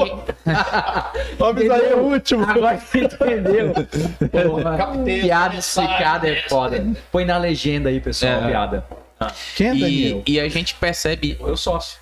É o, Ah, é o tá. cabeludo. É Ele não aparece. É porque falou bem que recebi Ah. mensagem aqui, o pessoal me avisou que estão falando mal de mim num podcast ao vivo. Vim correndo aí, Daniel. E a gente percebe isso também aqui no Cerrado Dinâmico. Que a gente já teve a oportunidade de fazer até com é, artistas do cenário nacional é, online e a gente não levou adiante porque a gente sabia que ia comprometer a interação. Sim. E a gente preza por essa interação, essa coisa que a gente está tendo aqui nesse momento. E, e, e esse online, apesar das facilidades, de tudo que, que, que proporciona, né? De economia, enfim, de um monte de coisa, home office que foi, mas a interação para a parte de entretenimento ela é comprometida. É por isso que o Fábio tá passando a perna aqui em mim. Ah, eu tava Ah, então, é então, complicado. mas deve ser, deve ser o padrão lá. Não, e tem um outro lance interessante. Porque a gente é aula, uma técnica. que que usa. isso eu, eu conversando com outros professores é, é muito interessante. Já viu aqueles lances que o pessoal vai para um ambiente né, para tá, conversar com alguém que partiu, todo mundo segura na mão. E aí alguém que está comandando, no nosso caso seria André, viria aqui e fala assim, tem alguém. É, cara. Eu me sentia assim, porque Exato, na aula eu ficava, "Eh, tem alguém aí? Responde, tem alguém aí? Tô aqui, professor. 10 segundos depois começava o retorno, O cara. o negócio. É. Tem um delay. Naquele delay você fala assim, não, não tem. Não tem ninguém. Aí depois chega a resposta. Cara, era um... Que coisa Mas de louco, rolou né? muita coisa interessante. experiência. Então, na, na verdade, esse período, eu, eu certa feita assisti uma, uma dessas, dessas reuniões da UBRA, de início, que é a semana você não foi? pedagógica. Não, essa eu fui. Quando E aí levaram um cara da Sebra- do Sebrae lá. E, cara, ele falou um negócio muito interessante. Ele fez uma pergunta e eu. Sabe aquela pergunta, professor, né? Quando você está na condição de aluno, você passa por isso. Cara, o professor faz uma pergunta e começa a olhar para ver se. O que que é que você faz na hora? Você olha do lado, você olha. E ele fez uma pergunta, esse diretor lá, ele disse o seguinte: ah, que você entende por crise? Isso foi a pergunta dele, né? Cara, eu, eu, eu fritei miolo ali para tentar achar uma resposta. Ah, O que o cara tá querendo aqui, né? Aí ele virou. Ninguém respondeu. Crise significa oportunidade. Olha aí. Eu- Verdade. Eu nunca esqueci. Então, na crise da pandemia para a, a- a área do ensino, surgiu a oportunidade da gente iniciar um projeto novo. Que é só um Que primeiro É o passo. primeiro passo, que nós temos outras coisas agregadas. Nós não montamos um podcast só para podcast. Que para nós é é a diversão, né? É bater papo, é o que nós estamos fazendo aqui, é muito bacana. Tá conversando como se estivesse numa mesa de bar, né? O Presepada é um produto do canal 1.11. É, o canal. Outros produtos Você já não acabou de queimar uma pergunta Queimou, minha. mas né? ele é atirador, né, Yuri? A Ele, já- gente é, ele tem que Você estar acabou sempre de antecipando algo. Você acabou de queimar uma pergunta, que era Cara, justamente atenção, isso que eu queria. Irmão gêmeos ativar. Não, você, tá falando aí, uma coisa divertida quando você é professor é você matar a pergunta daquele aluno que tá doido para perguntar. O cara levanta a mão. não, não, só um minutinho. Geralmente Exato. aquele chato. É, eu só- não, só um minutinho. Aí Aí você, você- termina, depois você sabe que Aí, era isso que ele queria perguntar. Você tinha. Não, o senhor já respondeu. o cara Precoce. doido pra fazer uma pergunta. Geralmente é o chatão, é aquele que É, pode interromper pra Eu, eu, perguntar. eu- eu não é o que pergunta porque tem dúvida, ele pergunta pra mostrar que. É, não, mas é isso. chifrinho de baixo, baixo. Mas a gente tem técnica Aquele pra cidadão que você sabe toda pergunta, toda vez ele tem uma perguntinha. Aí, Entendeu? E aí você já escolado, já sabe uma alma cebosa. Né? Ai, feliz. Professor, professor, minutinho, deixa eu terminar. Só um minuto, Qual que era a pergunta que eu já respondi? Enfim, a gente queria saber como que é essa parada do Somos Canal 1.11 né? hum, hum, hum, É, e, e o Presepada Jurídica. No é, brainstorm que a gente fez, né, pra, pra começar o projeto, a, a ideia é ser law, law, lawcast, né? Lawcast. Lawcast. E aí, tipo, só que a gente começou a perceber que tava um negócio muito sério tá, perto do que, o, que é, o que é Lowcast? seria law de, de direito, né? Cash. Ah, Aí tá. Ia ser o Ah. lawcast, né? Aí que eu tava pensando LOL de. Não, é, ia ser Law Lawcast e, e Law Law. Academy. Né? Então, o, o Somos canal, que é o gênero, né? Que é o, que é o grande, o macro, ia ser Law Academy. E aí, dali, a gente ia tirar alguns subprodutos, né? E aí, ia ser o Lawcast, aí vai. Aí, a gente... Esse era o nome que eu tinha pensado, achei o máximo. E aí, depois a gente começou a fazer reunião, a gente começou... Cara, a gente não é assim formal, entendeu? Trazer um termo gringo e tal. Tipo, a gente, a gente, é a gente gosta do regionalismo, a gente gosta de, de, de brincar com as palavras. Aí, então, a gente pensou em Expressões. A gente ficou, a gente ficou um tempão pensando em várias expressões. E, pô, presepada. Presepada é bom. Aí a gente procurou, será que tem um podcast presepada? E tinha um podcast antigo, sem, sem rodar, chamado Presepada. Presepada jurídica, beleza, beleza. E aí dali a gente fez o. E aí a gente pensou, tá, mas e essa que é o maior, esse projeto maior, que vai agrupar todos os outros, né? Como que vai chamar? E aí a gente queria fazer alguma coisa engraçada também, mas que, né? E aí a primeira vez que a gente tá falando sobre isso, a gente não, não, não lá no, no nosso Não revelou. a gente não explica, né? nunca explicamos. Exclusivo, exclusivo. Exclusivo. É, então assim, canal 1.11 na verdade é da expressão um, um, um. Hum, Então, Hum, tanto é que Que a é daqui da abertura região, né? É, é. Do tanto é que a abertura vocês tem, tem esse spoiler na abertura. Eu nunca Nossa, peguei. No finalzinho da abertura, quando- que entra a vinheta, final da vinheta, passa um monte de coisa e no final. Hum, hum, hum. hum. Rapaz, eu, eu, eu pensei já outras coisas. né? A primeira coisa que eu pensei, que no, no Somos vocês tinham pegado lá na fonte do Cacete Planeta, né? De a gente somos e a gente estamos, né? Vocês Ah, lembram do Cacete é. Planeta? E não, o- é porque não tinha. não- é- é- esse é porque não tinha canal 1.11 liberado. Tinha um cara que fez uns vídeos no YouTube chamado Canal 1.11. E a gente descobriu só depois que já, já tinha decidido que ia, ia ser essa parada. E aí então já tinha canal 1.11. E aí a gente foi então E o, canal 1.11. e o 1.11, eu imaginei que fosse, sei lá, vocês tinham pretensão de montar um canal de TV mesmo e queria pegar Essa é o, referência. o inverso da TV Anhanguera, que é Não. 11.1. É, depois até vi isso. Não, isso foi, É. foi depois. Nossa, mas, a agora é ideia, reverso. É. mas a ideia do 1.11, isso realmente remete à ideia da televisão, para ser um canal mesmo, um local onde você tem vários produtos sendo disponibilizados. né? E, e 1.11, então, ele tem vários significados. Se a gente parar para pensar, nós somos em três, dois apresentam e um fica separado da gente, né? Um, aí tem então, um assim, ponto tem, e, um, tem várias coisas que a gente e um vai atrás do outro. depois. Exato, É, é, um atrás do outro. vai. Exato. É a fila. É, ele foi Exato. o último a chegar e tem que aguentar. Exato. É, Daniel, falando. Aí eu falei pra ele, eu falei, cara, vamos assistir então. E o Thiago, com relação ao Daniel, aproveitar que o Daniel não tá aqui mesmo, né? Mas tá Depois nós vamos editar. Já aqui é diria- editável? Não. A gente pode fazer os cortes, né? Mas Pode, editar- pode. Então, tá. Não, cortes- cortar o Daniel. Já diria o grande É, Ariano o Suassuna, Daniel. né? Aí, eu, eu sempre. Esse negócio de professor, a amizade que a gente tem, apesar da diferença pequena de idade que nós temos aqui, né? Coisa pouca. pouca Não coisa. dá nada, não. E aí, eu, brincando muito, um dia eu fiz uma brincadeira perto, com o Daniel, perto desse aqui. Eu e falei, cara, Daniel é formal pra caramba. Eu nunca brinquei com o Daniel desse jeito. É, isso também. No nosso primeira gravação, comecei É. a mexer com o Daniel e chamar ele de Daniel. Daniel. Hum. E, e teve um dia que teve lá uma pessoa É, que era Daniel, mas não era com. Isso tem um, um regionalismo nordestino Sim, aí, Daniel. né? Meu eu avô falava assim, meu avô é era. Falava sal, É meu, Daniel. é, meu avô fa- era pernambucano, ele falava sal, Sal, é, esse Daniel. tipo de coisa, Daniel. Miguel. É, E aí ele, ele acha um barato, então ele participa. E outra coisa que nós fizemos, ele não queria aparecer, você lembra? Ah, não, vocês fazem. Rapaz, foi o primeiro programa. Não, ele, gravamos. ele Primeiro acabou a episódio. primeira gravação, depois ele vai assim, Thiago. Gostaria que você não, não, não mencionasse meu nome. Porque a gente foi no primeiro, a gente, Daniel, porque o Daniel. Aí, não, não, gostaria que você não mencionasse meu nome e tal, Nossa, porque foi. assim, eu quero ficar atrás e tal. Não, não tem jeito. Mas é, Enfim, A gente é muito avacalhado. É, tem jeito. e vocês com o Daniel e nós aqui com a Andréia, né? André, ó. A Andréia é o nosso terceiro integrante aqui. André, ó. É. André, ó. Mas foi muito bacana, porque assim, é, ah, desde o início, você tem que saber se localizar, inclusive em termos de, de participação.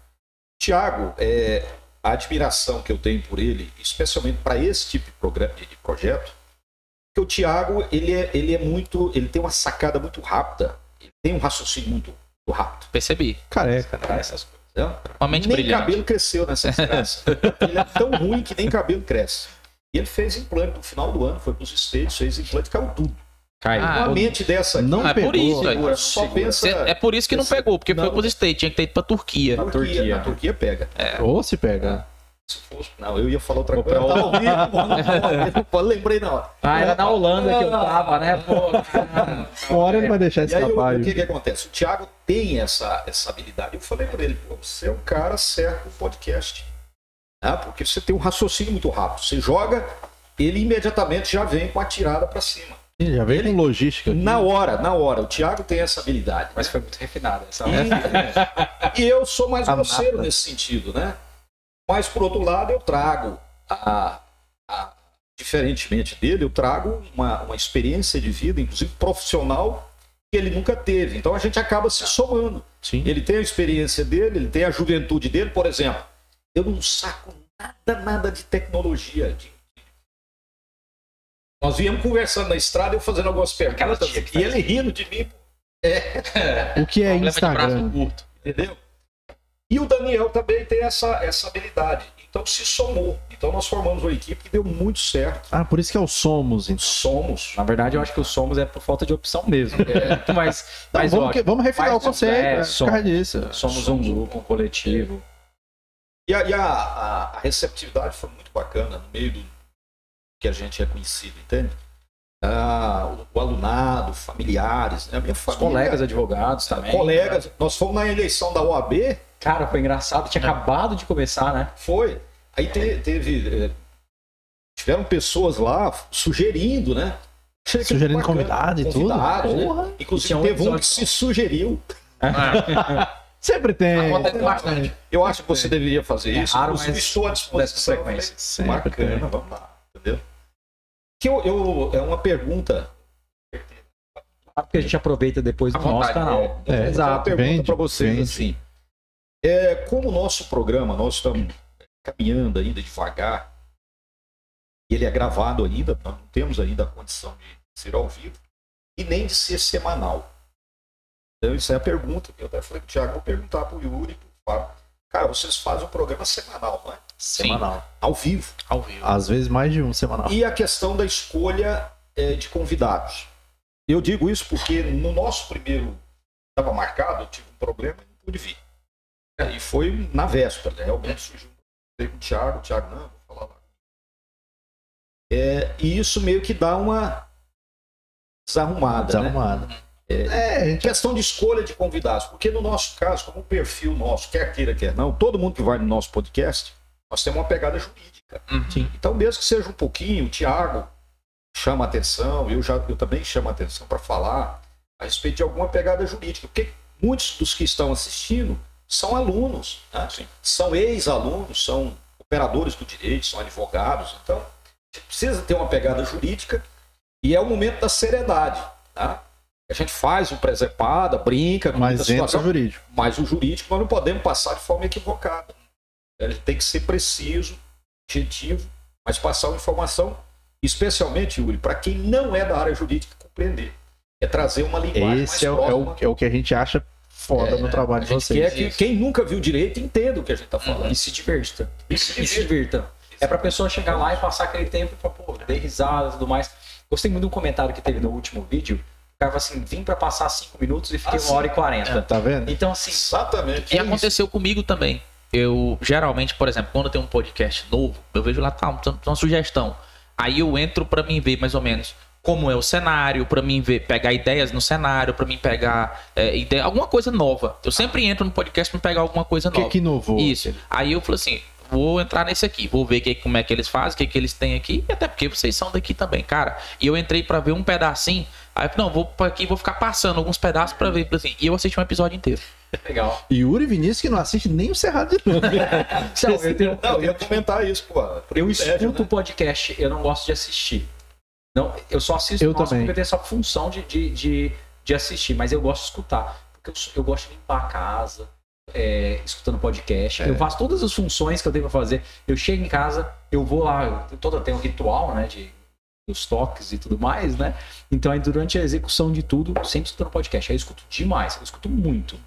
Assistir já é uma coisa que eu. Não é Agora, porque você faz os cortes também, né, cara? Você tem Porque, ali, pois é, você dá cara. tá de saco cheio, né? agora sobre a pergunta de vocês, você quer responder, Fábio? Sobre o que? Sobre a Ah, seleção. dos sobre os convidados? Ué, cara, eu acho que existe um, não existe um padrão. Na verdade, a gente tenta achar A um. gente sentiu que não tem muito padrão porque a gente foi chamado. Né? Na verdade, padrão assim, baixo. Qual, qual é o nosso propósito? A gente pegar uma pessoa que é autoridade no seu segmento, no seu assunto, a gente. Pode ir embora já?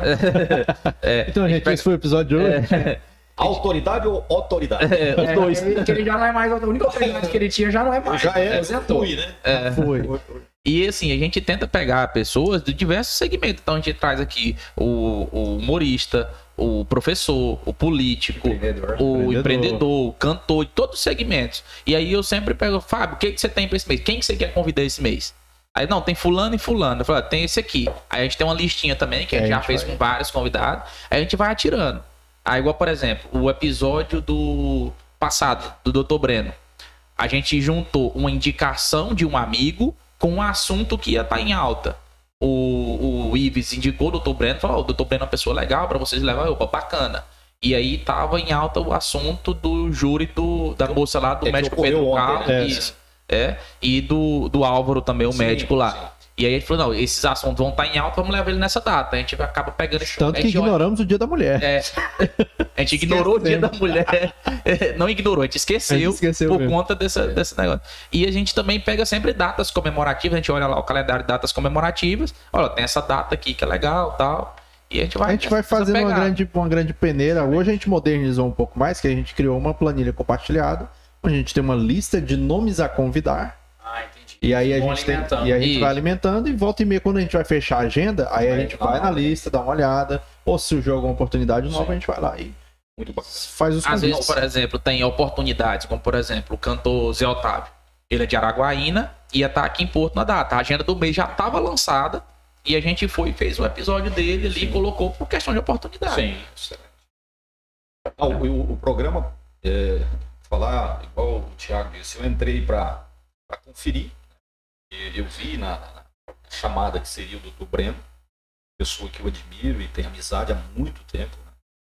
Professor também, eu falei, eu quero assistir um pouco. E acabei assistindo todo o episódio. Depois eu Uhum. postei um áudio até no nosso Sim, sim. no nosso grupo, Tinha comentando. né? Mandou. Mandou. Eu, Ah, eu, mandou? eu mandei um Também. vídeo pro Thiago com Ah, tá. a- o Ah, trecho que a gente cita vocês. Aí ele me devolveu o seu áudio. Foi, foi. E aí, como ele veio aqui, é, doutor Breno, Ei, doutor. fazer só esse registro? Ele falou olhando para a câmera. É. Eu não tenho domínio da câmera, não, mas eu sei falar também né, né, doutor Breno? Autoconvite, mas não tem problema, não. É, não- Já não- tá convidado. É. Vamos, vamos ver se a gente marca um outro podcast aqui com a nossa presença juntos aqui para discutir alguma temática da área do direito e também da área acadêmica, né? Porque Sim. O Breno tem grande experiência nessa área e ele falou aqui, né? Hum. Tinha até canal e essa coisa Sim, toda. E de uma. a- a- vocês no, no programa, para mim foi perfeito o programa de vocês, porque tem momentos que vocês saíram completamente Do assunto. da, da temática. É, e eu vou temática. falar de uma coisa que vocês saíram da temática que eu achei muito interessante. Porque vocês falaram aqui de capoeira. Sim. E aí eu vou provar para você o quanto eu sou antigo. Agora eu vou mostrar para você o quanto eu sou antigo. Você explicou aqui que você é capoeirista e quando foi receber o cordel, você foi Meu batizado como dedão. Dedão. Beleza. O doutor Breno não podia ser diferente, né? Gato, né? É. Cara bonitão tem que ser É, gato, né? E eu vou provar para vocês como eu já era, eu já era velhinho, novinho. Eu com meus 13 anos, mais ou menos, eu fazendo capoeira lá no SESI, Mais um Goiânia, capoeirista. capoeirista. Eu fiz capoeira também. Fiz seis anos. Eu que não sou capoeirista. Traz o berimbau aí, André. É, a roda, pode trazer Meu lá. apelido era D. Vocês lembram daquela propaganda do DDD? Que Sim. tinha, que eram uns gordinhos e tudo mais? Eu era o D, cara. Eu comecei a fazer capoeira. Genial. falou assim, você vai ser o D. É o D porque é do DDD. Aqueles Genial, você. genial. Sabe o meu, meu apelido de capoeira? Era qual? Avorrai. Ah, Avô e pai. ah, vou- Então, desde menininho, já me olhavam como avô Já e pai. era um idoso, já. Avorrai. Meu Deus do céu. Fui capoeirista, gente fazia apresentação na Praça Cívica em Goiânia, ia para Nápoles, ia para vários lugares, fazia apresentação, Que bacana. que era Capoeira. muito legal, sabe? E eu tinha amigos lá que Thiago, se você quiser colocar no chão e atrás. Ah, eu gosto. Não, eu quero fazer. Ou jogar. assim. Não, o que a gente vai fazendo aqui é o. a o registro. Exato. Se eu não ficar bêbado, eu vou ficar bebendo a zero até ficar bêbado. Uma hora sai, uma hora sai. Mas bacana. Então, é, essa, essa, essa participação e a maneira como vocês conduziram, comentei com o Thiago, estava conversando hoje, ah, torna um ambiente leve. É porque você traz aqui, de repente, pinta um. Ah, um- Vai lá, vai lá. Preparadaço. é, deixa eu. Dá descarga. Não, só espera ele sair. Não, porque lá no nosso, ele toda vez que sai, ele derruba alguma coisa. Não consegue, desastrado. Mas ah, com relação a essa situação, da maneira como vocês conduziram, e eu já vi outros, eu não vi completo, mas vi vários trechos né, com outros convidados. Menina do, do, do- é bolo, né? Como é que é o nome? Amanda. Sim, Amanda. Amanda. Brigadeiro. Isso. Do Brigadeiro, né? Que Sim, montou o esquema e tal, trabalhando. Então, assim, a pegar uma temática que seja pesada e transformar numa, numa pegada leve. Leve. Eu tenho agora uma turma que colou grau dia 24 de fevereiro, eu fui o padrinho dessa turma, o Paranifo.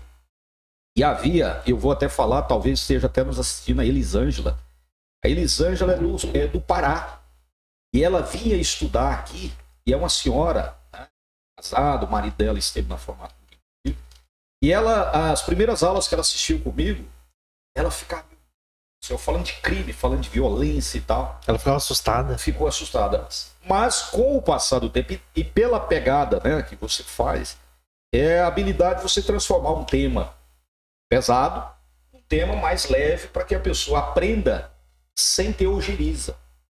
Eu nunca me esqueço, Yuri, numa, eu, eu ministrando aula, eu fui professor em cursinho, e aqui um abraço do doutor Márcio Barcelos, juiz de direito, foi juiz aqui em Porto muito tempo.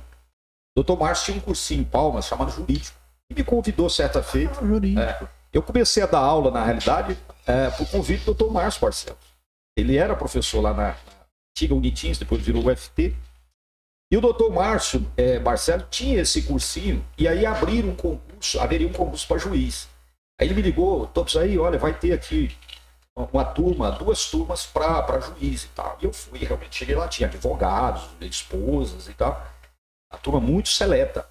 Em determinado momento, eu perguntei assim, é, alguém aqui não gosta de direito penal? Imediatamente o cidadão lá atrás levantou a mão e falou, Você não gosta? Não, não, professor. Não é bem assim. não. Eu detesto direito penal. Caramba! Eu falei, você. Ele, não, eu sou advogado, detesto, detesto, não gosto de direito penal. Eu falei, puxa, esse vai ser o cara que eu tenho que.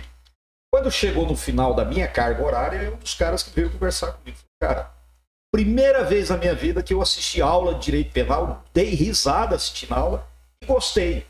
Não vou atuar na área de direito penal, mas gostei. Mas gostei. Então esse cara, ele me deu o feedback, me deu um retorno muito legal. Eu falei, essa é a forma de se abordar tema. Esse é o segredo. É, quero agradecer suas palavras. Eu quero dizer para você que acredito que o Fábio também. Eu fico muito lisonjeado de ouvir isso, principalmente de você, um professor com vasta experiência. O Tiago também aqui mais cedo falou algo no mesmo sentido. E para a gente é muito importante é, e, e- e nos dá é, a certeza de que a gente, o direcionamento, né, de que a gente está no caminho certo, é, porque eu nunca tinha tido nenhuma experiência. O Fábio é do rádio. O Fábio tinha experiência no rádio e eu nunca tinha feito nada dessa natureza. Eu sou só um enxerido, um menino falante, né? E Falante. e a gente tá aqui nessa brincadeira de podcast e ouvir isso de você para mim é, é muito importante. Obrigado. Parabéns para mais. É, Não, não, não, sem. sem. Calma, calma. Ah, tá. calma. Não emociona não. Foi bom, André. Foi bom, André. é ao vivo. Segura, André. Agora você falou do, do direito penal, uma coisa que eu tava lembrando aqui. Você domina é, o direito penal, o Tiago, o tributário. E certa vez eu ouvi de um, de um amigo, Direito penal é um burro brabo. Bem, né? De um, certo- de um amigo, que o direito penal e o tributário têm muitas semelhanças. Eles têm uma certa estrutura lógica semelhante. É, vocês validam essa, essa frase? Como que você enxerga? É porque eu, eu odeio direito penal, pra poder falar. E ele odeia o tributário. É, pra falar que tem uma coisa parecida assim, Não, só é a única, para mim, interseção é o direito é penal a tributário. questão é, do crime mesmo, né? É, Existem Os os crimes, tributários, né? os crimes Aí- contra a ordem tributária. Mas Que a que é? parte tributária mesmo, o Tiago gosta sempre de falar que É a melhor direito tributário é a melhor disciplina, por isso que é no, no final parte. No do final da faculdade. Eu vou, eu sou obrigado a falar diferente, né? Eles colocam direito tributário no final do curso para não desanimar quem chegar. chegar O falar, índice de isso que eu- evasão ser menor." Aí, pô, Cara, o negócio assim, a única parte que eu entendo de direito penal, os crimes contra a ordem tributária é a coisa mais simples de resolver. Crimes contra a ordem tributária funcionam assim. Se o cara tá devendo um tributo, praticou um crime lá, sonegou e tudo mais, ele tá com a colocou já o gema nele. Ele consegue puxar o cartão aqui e fazer o celular e fazer um pix e pagar a dívida tributária, Acabou. já solta o cara. Por mais que ele tenha sonegado, tá comprovado e tudo mais. Então, pra mim é muito bom a É, parte penal que envolve direito tributário, porque é muito simples, né? Até dá pra me é, é a arriscar. parte fazer. frustrante, inclusive, né? Delegado, tive oportunidade algumas vezes, eu nunca fui que mostra que os impostos são mais importantes do que a Ah, pena. não, não, mas é. Mas é. Não, mas É É, verdade. mas é, mas é isso Ah, mesmo. o dinheiro, né? O dinheiro É, não o dinheiro- é, mas é porque a ideia é porque é o seguinte, nos crimes contra a ordem tributária, a preocupação é muito mais de você devolver esse dinheiro para a sociedade, que ele vai fazer melhor do que você mandar o cara para trás das grades. Atrás das grades é só uma, força, uma forma de fazer ele pagar, digamos assim, de, a, Exato. grosso modo. Para dar o ele medo nele para ele É. pagar. É, Na realidade, o cara fica esperando até o último instante. Uhum. Ah, porque há o momento correto em que, enquanto não, é, me parece que é, é, na parte fiscal tem a questão da, da abertura do O procedimento. processo administrativo tem que esperar. Isso. E na questão criminal, o recebimento da denúncia. Uhum. Então, enquanto não houver isso, e o devedor, né, o criminoso, porque na realidade é um criminoso, ele efetuar assim, o pagamento, ou não precisa nem efetuar o pagamento, ele faz um parcelamento e com isso extingue-se a punibilidade. Suspende é- durante a parcelamento é, e depois suspende, extingue com a é. última parcela. Se ele pagou tudo, tá... E aí ensinar. que vem, Yuri, a, a parte frustrante de se atuar. Eu sempre falei isso para os meus alunos. É frustrante atuar no direito tributário, crime tributário e crime previdenciário.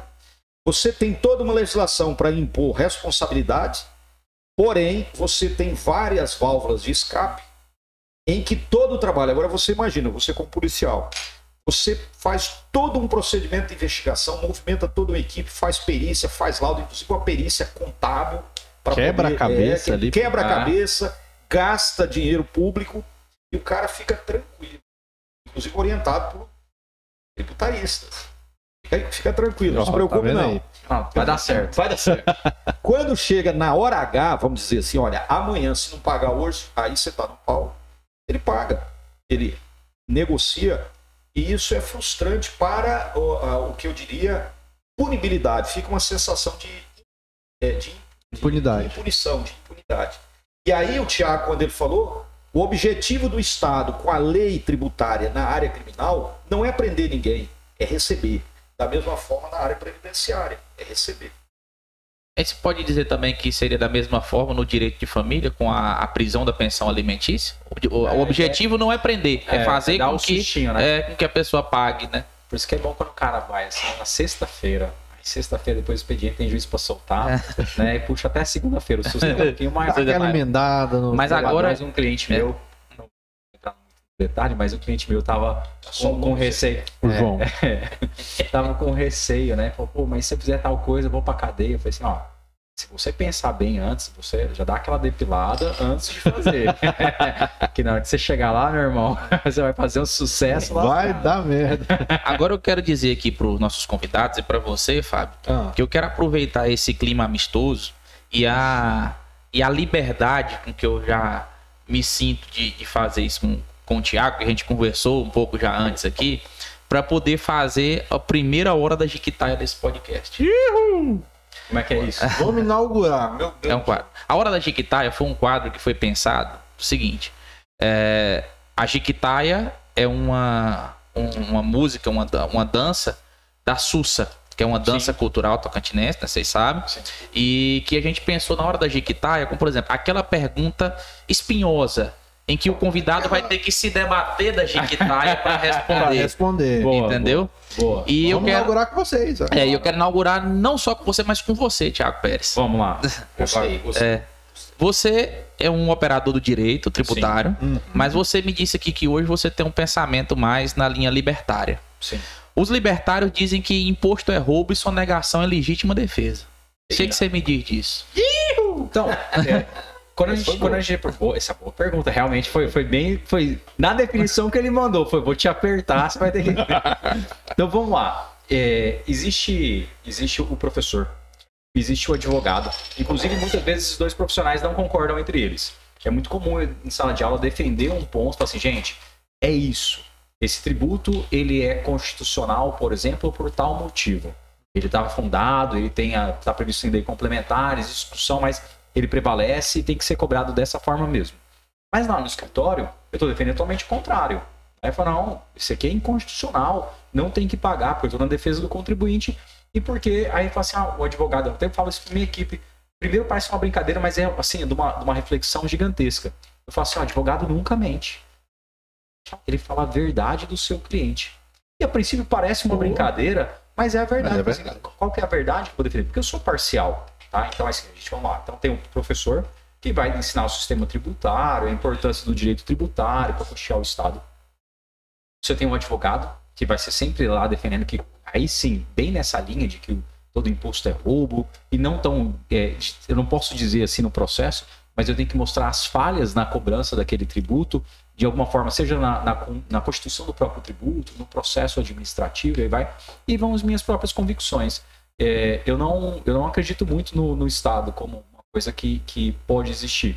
Eu não. Quando se pergunta assim, ah, mas hoje nessa dicotomia, né? Lula ou Bolsonaro, mas faz- ambos estão ali querendo nos prejudicar.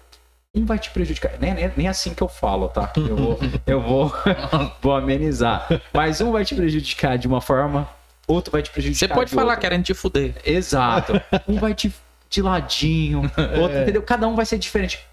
Às vezes, um vai ser melhor num aspecto, outro vai ser pior em outro. Mas no fim, o Estado ele existe de uma forma que nunca vai ser o seu interesse em primeiro lugar. O interesse do cidadão, quem tem que ter o nosso interesse é nós mesmos. Então aí é a linha que eu sigo, tá? Que para mim é o estilo de vida, as coisas que eu vejo no mundo.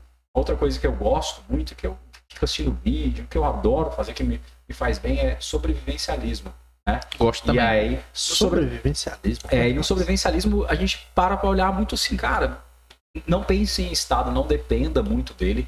Faça o seu, você tá no Estado, são as regras do jogo. Então, se tem, eu tenho que pagar imposto, eu pago meus impostos, né? Eu paguei meu IPVA, né? Eu paguei tudo que eu tenho, meu imposto de renda eu pago certinho, declaro. Cara, eu pago todo o imposto que eu preciso, né? E é, o Simples Nacional, assim, esse mês eu fiquei muito feliz que eu paguei muito mais simples do que eu já tinha pago no, no passado, porque eu quero pagar ainda mais. Quanto mais eu pagar, significa que eu tô ganhando mais dinheiro. Sim. Não tem problema, eu tô dentro desse contexto, desse estado, dessas regras. Mas para mim é muito claro, é uma relação de força que eu vou perder dinheiro para, para o Estado e não vai voltar. Eu tenho que lutar pela minha saúde, eu tenho que lutar pela minha segurança pública, entendeu? Que não vai ser pública porque ela é privada, mas Uhum. enfim, eu vou lutar pela minha segurança, então por isso eu tenho que estar cuidando da minha saúde, eu tenho que saber me defender, eu tenho que ter a minha arma. É isso que eu penso como, como a- a- o cidadão na sua comunidade.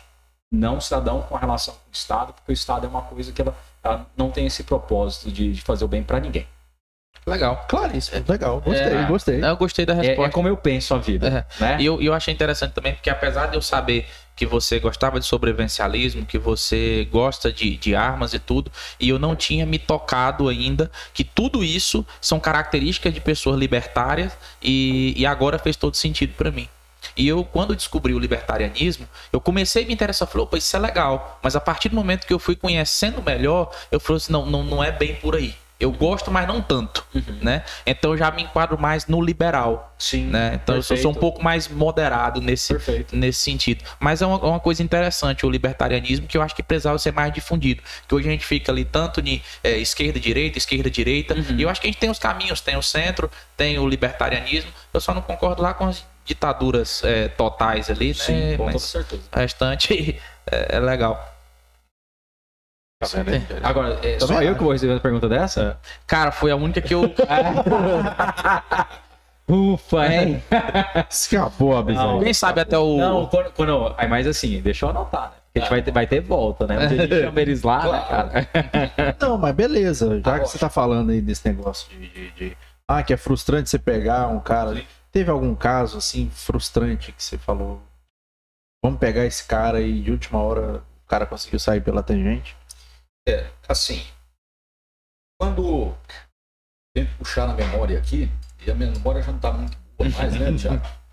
Na realidade é assim, olha, é, eu fui policial por convicção. Eu ingressei na polícia com 18 anos de idade. Nossa, era vontade mesmo. tipo, não. eu estava, eu estava numa época em Goiânia, estudar eu sempre gostei de estudar. Nunca fui problema para os pais. Eu gostava de estudar mesmo. É, então eu estava numa época, 18 anos de idade, o negócio era jogar futebol, que eu gostava muito, jogava futebol. É, e as festas, namorar. 18 anos, era isso. Nem 18 bebia, anos, bebia, com né? esse olho, Eu é não bebia. sucesso. Cara, aí meu irmão, Mas é esse irmão tempo, que é, 18 anos, viu? É muito, tem muito tempo. tempo. E aí esse irmão, que é o, é o meu, Esse olho era preto meu irmão, é, esse irmão mais velho que eu, não posso falar isso, né, mas já falei, ele chegou em casa já com a inscrição para o concurso da polícia. Eu era afiliado dele. Ele já chegou, ó, sei o Adelino, que é esse outro irmão meu que é médico, está acima de mim. Aí vocês vão fazer o concurso para agente de polícia. Aqui foi um choque para mim, né? Pô, isso, cara, para polícia. polícia. Então tá, fiz o concurso. Eu e meu irmão passamos, viramos agentes de polícia em Goiânia. E A gente virou a gente. é, a gente virou agente. E aí, lá em Goiânia, eu fiquei como agente de polícia, presta atenção no número. Tá? Eu fiquei 11 anos como agente de polícia. E a última delegacia que eu trabalhei em Goiânia foi a 11 delegacia. Aí, ó. Ei, a numerologia. tá. Tá vendo aí? Sacou? Por isso que eu falei no início, tem muito lance. Numerologia Ah. pode transformar a sua vida. É, e, e não é só isso, não, tem outras coisas aí. Mas aí, o que ocorre? Como agente de polícia, eu nunca me esqueci de, um- de- de dois episódios que eu vi acontecer e eu discordei completamente. Eu não tinha uma formação moral e ética para aquilo. Jovem ainda, mas não tinha. Ah, um episódio que me, me desagradou muito. Empolgado, trabalhando, saímos numa, num setor periférico de Goiânia, chamado Vila Fim Social, na época, e havia um comandante dessa. Nós éramos três policiais e mais um informante. Informante era um usuário de drogas que já tinha sido preso por nós e aí virou informante da delegacia. Dedo duro. Ah, não, aí combinou, botou o cara dentro da viatura e nós saímos andando lá e localizando. Até ali era para fazer um trabalho honesto. Era o que eu queria. Então, o meu barato era prender vagabundo. Entendeu? Eu queria prender vagabundo. Tava louco pra prender. Não. E se fosse necessário dar uns tiros também. É. E ninguém não, mas pelo menos pra cima era bom dar uns tiros. Pá. Daí pegava os caras assim na viatura, entra vagabundo, não bate a cabeça aí. Cuidado! Hoje não tem problema confessar nada, já prescreveu tudo. Como né? é que Aí o que, que ocorre? Nesse dia, é, é, Fábio, surgiu um problema muito grave na viatura. Ah, numa rua escura lá desse setor, não era nem pavimentado, né? só a principal era pavimentada. Aí estava vindo pessoal, umas quatro pessoas, à noite, uma noite de sexta-feira, e o. Vindo de onde eles estavam indo. Aí a viatura veio, mandou encostar todo o famoso baculejo? e o baculejo. E eu, até aquele momento, fazendo o trabalho honesto. Olhei, a lanterninha, assim, entramos na viatura. Quando nós entramos na viatura, Era bela. é, quando entramos, não, é, é, é a lanterna, mas não é essa lanterna pilha, não. Não. É lanterna de- Era do candeeiro. O, o candeeiro, o candeeiro. E aí, cara, Muita quando querosene. nós entramos na viatura, E, Esse- verdade, esse- era carroça. é, não, esse vagabundo tava Kombi. rindo. Ele tava rindo. Ah, eu sentado, ele sentado do meu lado, rindo, e os dois que estavam na frente, o chefe e o motorista, rindo também. Eu falei, o que, tá, acontecendo? Aí esse vagabundo pegou, aí, ó o trouxa lá, ficou sem a grana dele. Como é que é? Não ficou sem a grana dele. Eu mandei parar a viatura na hora. Para essa desgraça aqui agora. E aí falei pro chefe, o que que tá acontecendo aqui? Nós somos assaltantes ou somos polícia? E, e essa viatura tinha só duas portas. E eu pedi para esse comissário, deixa eu descer. Aí não, me chamava de panhar. Não, panhar, calma, você tá nervoso. Nervoso o cacete. Sou polícia, não sou bandido. é nervoso na hora que eu der uns tiros aqui pro alto. Abra, eu vou descer aqui agora.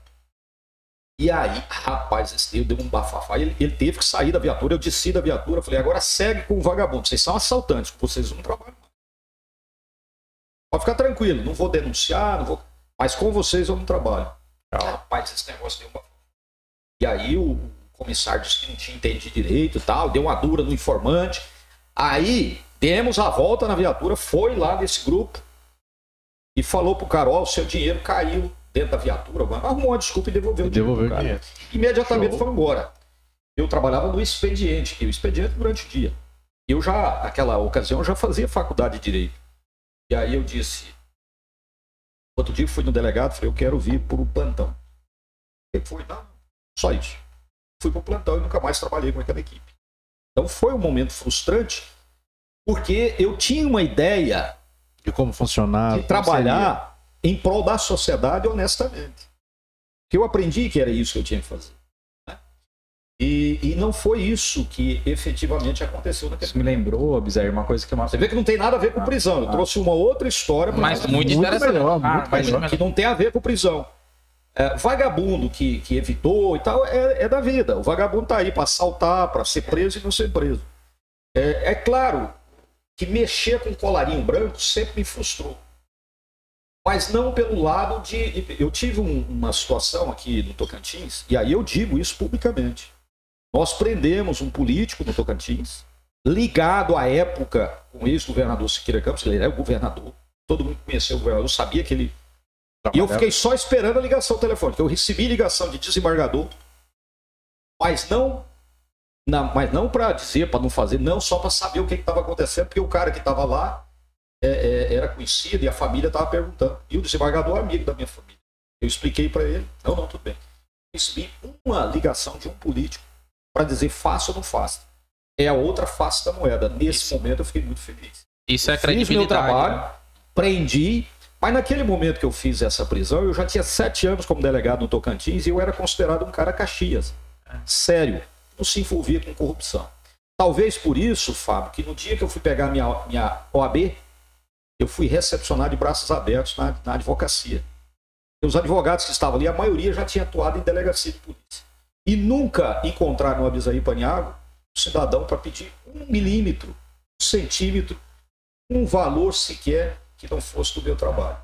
Então essa foi a marca e a frustração que eu tenho efetivamente é com a corrupção.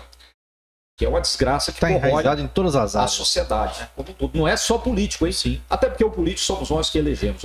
Se você tem um primo que é candidato, vai ser candidato esse ano, é primo teu, você sabe que ele é bandido, você vota e pede voto para ele, você é o quê no final das contas? Cúmplice. É isso? Agora, interessante, só, só um minutinho.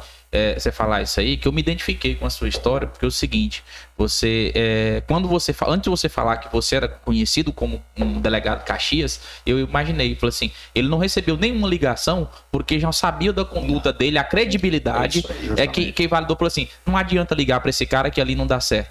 E eu me identifico com isso, que eu na minha atividade também eu sou considerado um profissional Caxias e a gente sabe de alguns colegas que é, não, não, é, não é nem questão dele ter conduta é, duvidosa, mas é que o cara às vezes tem um lado um pouco mais é, de um diálogo mais aberto, não que eu seja um cara truculento, mas de um diálogo mais aberto e que aquilo ali o, o, o preso pode ver de uma outra forma. E eu também nunca recebi nenhuma proposta de, de, de me corromper por conta disso, que sabe que comigo não cola.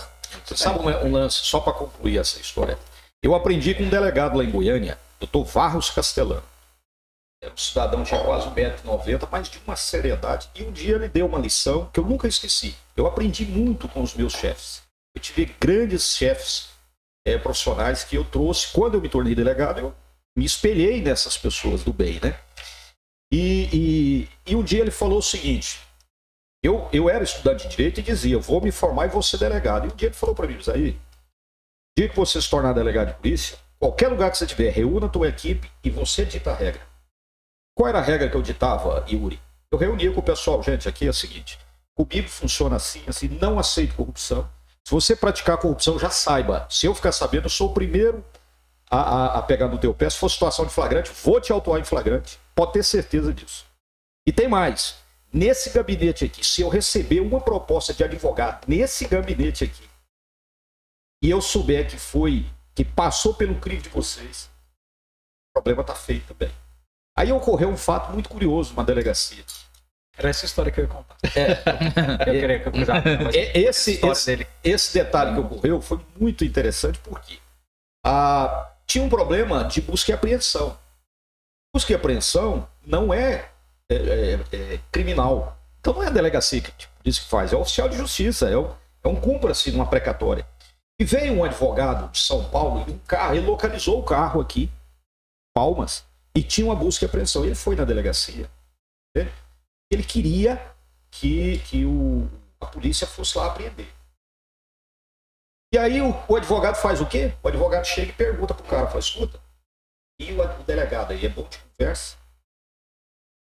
Fala mais que o homem da cobra. Esse cidadão que está em, em Goiânia, em, em Brasília hoje, esse agente de polícia, doutor, eu vou só dizer um negócio para o senhor. Se senhor chegar no gabinete do doutor Abisaí e propor qualquer coisa ilegal, ele te prende lá na Sai de lá preso. cara é de São Paulo. Eu recebi esse cara, o agente não me falou absolutamente nada, porque já deu o recado. O cara chegou, tratou comigo, perguntou se eu poderia fazer. Eu falei, não posso, meu amigo.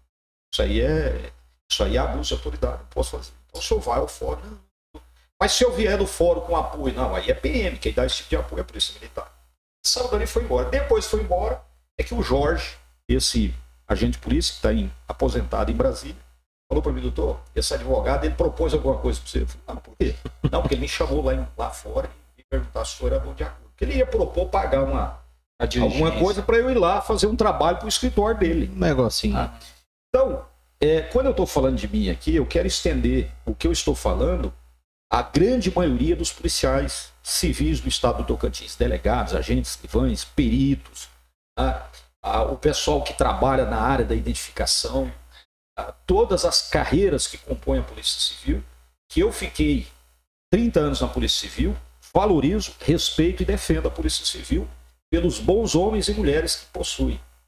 E repudio e desço o cacete nos vagabundos que eventualmente estão lá dentro. Eu falo eventualmente. Porque todo que for descoberto, eu falo para meus alunos. O policial bandido, ele é pior do que o bandido. Bandido. E ele tem que sofrer a reprimenda maior. E o pior é que ele queima. Não vou né? falar mais lá não, o Thiago já tá... Não, não, não, pô, não, atenção. Não, não. É, pode- é, vou fazer igual eu falo pro, pro, Pode, pode, pode isso, Daniel. Pode isso, Pode isso, André. André. Chutar a canela da gente. Ah, mas assim, é por isso que eu admiro um cara desse. Era isso que eu ia falar. Tipo, como que é? Eu perguntei uma vez, falei, mas aí os caras chegavam aí oferecendo as coisas pra você e falou, cara, nem chegava. Porque o comando meu era muito claro. Não deixa chegar nada. Não vai ter. Então, quando você tem uma postura ética clara, isso filtra demais. Né? Porque você não tem meia conversa. Não, vamos ver. Não, ó, é assim.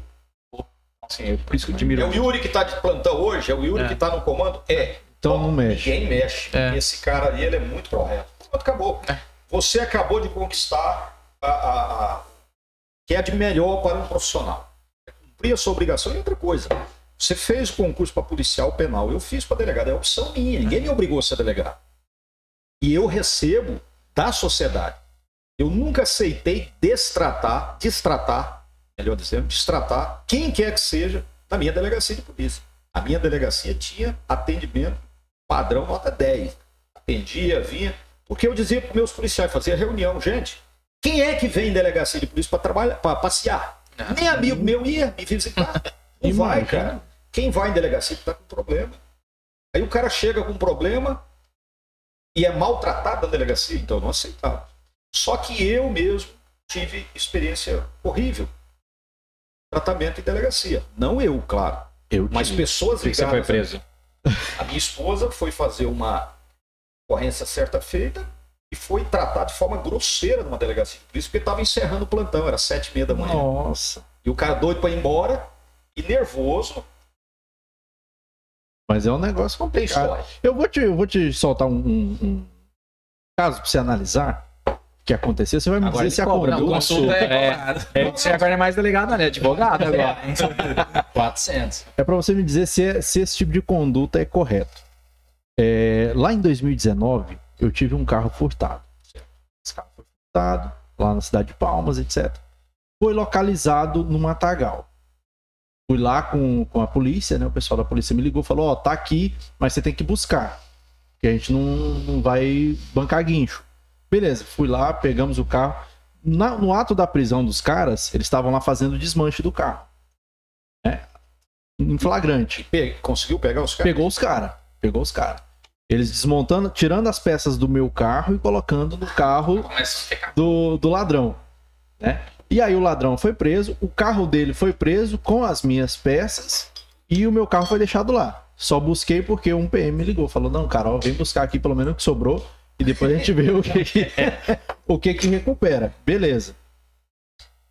Aí eu fui na delegacia e eles falaram o seguinte: o, o PM falou: "Cara, você conversa com o delegado, porque como foi flagrante, o cara foi pego tirando as peças, tá, tá em evidência e tudo mais, você consegue recuperar suas peças. Falei, não, beleza. Fui lá, só que era véspera de, de Natal e etc. Foi prolongando o processo. Depois me solicitaram a perícia, foi feita uma perícia no carro para comprovar se as peças que estavam no carro do cara eram realmente as minhas, apesar do, mesmo assim, apesar do cara ter declarado Confessado. confessado e tudo mais. E o delegado falou pra mim o seguinte: beleza, tem a perícia aqui comprovando que as peças são suas. Né? O cara foi preso em flagrante declarou que realmente estava tirando as peças do seu carro, colocando no carro dele, mas você não vai poder pegar suas peças. Vai ter que ir atrás de um processo, entrar no Ministério Público e pedir uma. O Ministério Público, não, na Defensoria, né, pedir uma ordem judicial. E se você trouxer uma ordem judicial, aí a gente vê se a gente te entrega ou não. Só que já tem quase três anos e processo na defensoria demora muito tempo. Então é o carro já pegou, já pegou fogo até na, na, na garagem lá, pessoal. E assim, eu fiquei muito chateado com a postura do, do delegado, porque tinham todas as evidências de que as peças eram minhas. Foi correta essa atitude da pessoa? A primeira delegacia que eu titularizei no Tocantins foi a delegacia de furtos e roubos de veículos automotores. Falei com a pessoa certa. a primeira delegacia que eu titularizei aqui. Um ano trabalhando nessa delegacia. Eu posso te, te afirmar o seguinte: o, o delegado de polícia, a carreira de delegado de polícia, mais ou menos como juiz. Mais ou menos. É claro que o juiz está em outra, outra situação. Outro. Mas o que, o que, que ocorre? Errado. O, o juiz, o juiz de direito, cada juiz acaba fazendo uma interpretação é, dos fatos e decidindo. De repente, é por isso que às vezes você vê no mesmo fórum o juiz decide para cá e o outro para o outro lado. É, da mesma forma, o delegado de polícia. O delegado de polícia tem amparo legal para fazer interpretação jurídica. Entende? Então, o fato dele ter interpretado jurídico, de acordo com as informações que ele tinha, eu não posso falar que ele está errado. Primeiro, porque eu não tenho as mesmas informações. Né? O que eu posso te dizer é o seguinte: é, de fato, se eu não tiver convicção que o bem pertence a você, só existe uma pessoa que pode restituir esses bens para você, que é o juiz. Entende? Mas isso é feito o seguinte: concluiu o inquérito, encaminha para o juiz, e aí, mediante um requerimento, ele faz a restituição. Isso se o delegado ficar em dúvida. O que eu posso falar para você com toda certeza que o delegado ele não tinha plena certeza e convicção para devolver. Porque se ele tiver, ele devolve. Tá? Então, eu, eu tive a oportunidade da minha vida profissional de restituir bens e outros não. Por exemplo, uma coisa que eu nunca fiz, viu, viu Fábio? Ah, toda a delegacia tinha os objetos apreendidos, bicicleta. E tinha procedimento que era muito curioso. Você chegava lá, escuta, a minha bicicleta foi furtada. O policial falava para vocês: Não, vai aí no pátio ver se a sua bicicleta está lá. É assim que você Ele pegava qualquer não, bicicleta. não, ele pode chegar e indicar uma bicicleta qualquer e falar, essa é minha. Então você vê em que jeito que é a sua bicicleta, quais as características. Você tem nota? Não, não tem. Você tem número do, do que está no quadro dela? Não, não tem. Quais as características? Aí tem. eh, Nós recuperamos uma caminhonete certa feita, que o cara tinha pintado ela de outra cor, colocado rodão e tal, estava no interior, lá em Colinas. Sabe o que, que é que nós recuperamos? O pessoal que veio de Goiás, ele, ele deu as características. Falei, não, eu quero que você me diga coisas que só a caminhonete sua tem. Ele falou, doutor, tem um negócio, ela teve um problema uma vez e eu soldei um ganchinho embaixo que estava caindo, um escapamento e tal. Nós tínhamos um veículo suspeito. Eu mandei subir na rampa do Lava Jato, que tinha lá. Os policiais foram junto. A hora que o policial bateu, ele falou, puta, É isso aqui. até a cor da solda que ele usou, ele disse qual era. E era a caminhonete do cara. Aí eu tive que mandar para a fábrica original os dados do, veículo. Demorou dois meses para chegar a chamada carta laudo. A caminhonete era do cara. Então, olha para você ver. Então, eu não posso ser irresponsável, porque eu posso entregar uma bicicleta dele para você. Eu posso entregar um aparelho de som dele para você. Porque obrigatoriamente você tem que ter nota. Até porque é difícil você ficar guardando nota, né? Nem todo mundo guarda. Meu sogro guarda. E, Eu sou o único louco. é, não, eu guardo, mas sabe, de vez em quando some. Você procura a encrenca da nota e não acha. Então, essa restituição, Fábio, ela tem que verificar. Se você quiser, você manda para mim depois que você tiver, eu vou fazer uma análise documental. Entende? Assim. É, é- não, não, não assusta ele, não. Deixa, deixa, porque nós estamos no ar e, e também fica gravado, que vai dizer sim, aí já É. é contrato, né? Tem contrato. Então, manda para mim, manda para mim e eu vou analisar para você e te dou uma resposta. Que a gente puder te ajudar, pode ficar tranquilo. Inclusive lá, foi em Palmas isso? Foi palmas. Eu vejo para você onde está e a gente vê a possibilidade de, de- de restituição. Tá bom? Se é que tá, né? É. O pior é que demorou tanto que eu tive que vender o que sobrou do carro pra. Convidou para um podcast e ganhou uma consultoria jurídica. Aí, aí, só vantagem. Mas agora falando em contrato, me diz uma coisa, voltando pro motivo de nós estarmos aqui, né, que é o, o- o podcast de vocês, como que vocês é, vê- lidam com os aspectos jurídicos lá do que um convidado fala, das responsabilidades? Vocês têm algum tipo de termo de responsabilidade? Como que vocês funcionam? Direito se de você- imagem, é, assim. é, se vocês prestarem atenção, é uma brincadeira que a gente faz muito, né? Fala assim, ah, pô, você não leu o contrato. E sempre faz, porque de fato tem. Assim, até hoje, todos os convidados que passaram por lá assinam um contrato. Os contratos traz a questão do direito de imagem, voz, o jeito da gente utilizar da forma que a gente entender como adequado, os limites de preservar a, a integridade da, da, da honra daquela pessoa. Se a gente vai fazer um corte para tirar de algum contexto. Ah, muito claro que Tipo é do, do qual Do padre. do padre que o Yuri. Ah, mas eu, eu não, eu não sacaneei com o padre. O padre falou, Jesus foi o maior pedófilo de todos os Ah, tempos. sim, eu vi. Foi muito chato. Foi. Aquele- Esse foi clickbait. É, mas, Clickbait total. Mas, mas dentro do vídeo de falar. contexto. Eu falei, putz, o Yuri vai fazer um É, vai, vai A gente, pegar a gente ver esse teve corte. alguns hates, mas da pessoa que só viu a capa do vídeo e não assistiu. Exato, exato. Não pegou pra ver, eu vi, eu vi. Clickbait. Aí, por exemplo, a gente pega então toda essa informação e a gente passa. A gente também tem alguma, a gente tem uma regra que é a seguinte: como o nosso é gravado, a gente vai fazer a edição. Primeiro, a edição passa pelo nosso crivo. Você que não, não gostei, não vou colocar e tudo mais. O primeiro filtro é nosso. A gente devolve para o nosso convidado convidado ele tem acesso ao, ao- à versão final, né? Antes de, antes de ir ao ar. E ele pode fazer algum corte que ele queira. Dali pra frente, estamos acordados que é esse produto final que a gente quer. Dali a gente pode trabalhar à Lembrando vontade. que até hoje não houve. Nenhum. O último, sou Willis, que foi o último nós Gravamos e ainda vai ao ar. vai ao ar. Ele aprovou. É. Isso é muito bom. Pediu, pediu alteração nenhuma, nenhuma. E o, e o Gustavo Borges também. Isso, é verdade. Então, assim, É gente- no ar também. Renoara super tranquila também, né? E verdade, cara. É. Foi assim. Até então, ninguém pediu pra eu tirar nada, né? Verdade.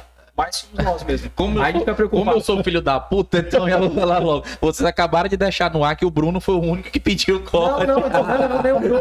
Nem o Bruno. Não, e o Bruno, o Bruno foi muito divertido, porque nós não tínhamos isso. Foi uma tirada O Bruno foi na gravação. convidado, né? Entendeu? E quando nós falamos pra ele que tinha, né, tinha isso, ele ficou, não, não, não tinha.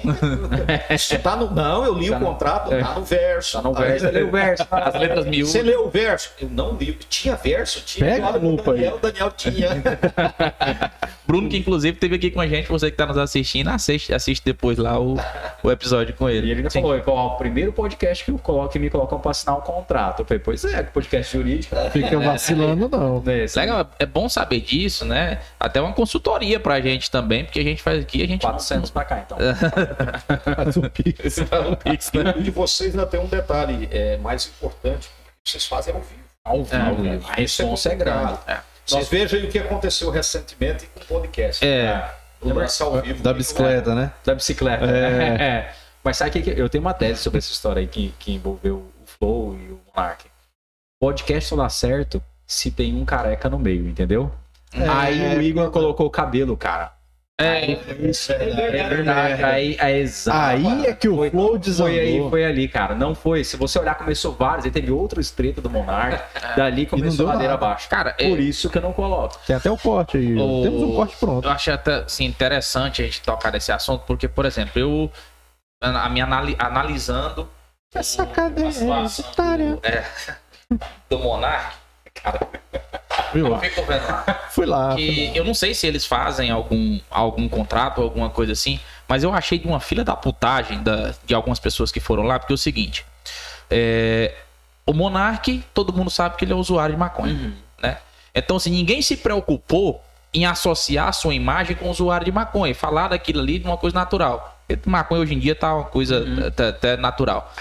É, e assim, e ninguém olha os outros pontos. O Monark falou muitas outras merdas lá. E aí todo mundo de boa. Mas na hora que falou de nazismo, que tudo bem que nazismo é uma coisa ri- é, ridícula, que, que tem que ser condenado mesmo. Mas aí, quando os caras estavam lá em alta, que todo mundo queria ir, queriam lá surfar na onda do. Mas depois que ferrar merda, ah, não, tira meu episódio do ar. Então, assim, é uma coisa interessante pra gente ver isso aí, que não sei se vocês colocam alguma coisa nesse sentido no contrato. De tirar Não, o episódio do ar contrato- depois. Não, nosso contrato ele só prevê mesmo que a gente vai, a partir do momento que a pessoa aceitou, a gente pode trabalhar com a imagem É. como quiser. De qualquer forma, mesmo que o contrato preve- eh, tivesse a previsão de, olha, não, não tem essa possibilidade de tirar, isso tudo pode ser revisto no judiciário. Olha, de fato eu sinto que agora minha honra vai ser atingida e tudo mais. Não vejo tão claramente se um juiz determinaria retirar do ar um episódio pregresso por esse fato posterior. Mas enfim, as pessoas poderiam recorrer ao Poder Judiciário para E tentar tirar. uma outra situação de vocês aqui que nós ainda não estamos enfrentando. Porque nós não temos patrocinadores. Também Então tem não temos preocupação com a imagem de quem está bancando o programa. Interessante. Verdade. Que é o Ah, caso verdade. deles. Eles perderam muita É, patrocinadores e automaticamente conta dessa Essa questão do mas- patrocinador também. no nosso caso, não. Além de ter essa, esse zelo, esse cuidado em fazer o contrato, como é gravado, nós não entramos nessa. Nós não entramos no ao vivo, não foi por questão de receio, nada disso. É questão mesmo de uma estratégia que nós adotamos para que a gente tenha realmente contato com, essa, com esse mecanismo, né, com essa nova ferramenta. E eu, sinceramente, eu gosto tanto de ser assim, gravado, que eu É, não sinto muita vontade de É. ir pro ao vivo, não. É, a gente, eu, não sei o Fábio, mas eu tinha vontade de passar pro ao vivo. A gente não fez de Eu tinha início muito no começo, É. depois que eu fui pro gravado. pra passar. mas, por exemplo, a gente só foi fazer ao vivo no 16 episódio, né? Perto do bicho. 16 ou 17 episódio. Tá A vantagem de vocês é, é, o- é participação. Quem está assistindo e, e se sente, eu vi no programa, vocês É, começa a ler as mensagens Sim, e nós não temos isso. né? isso é ruim. Nós não temos. Nós temos A gente inventa, né?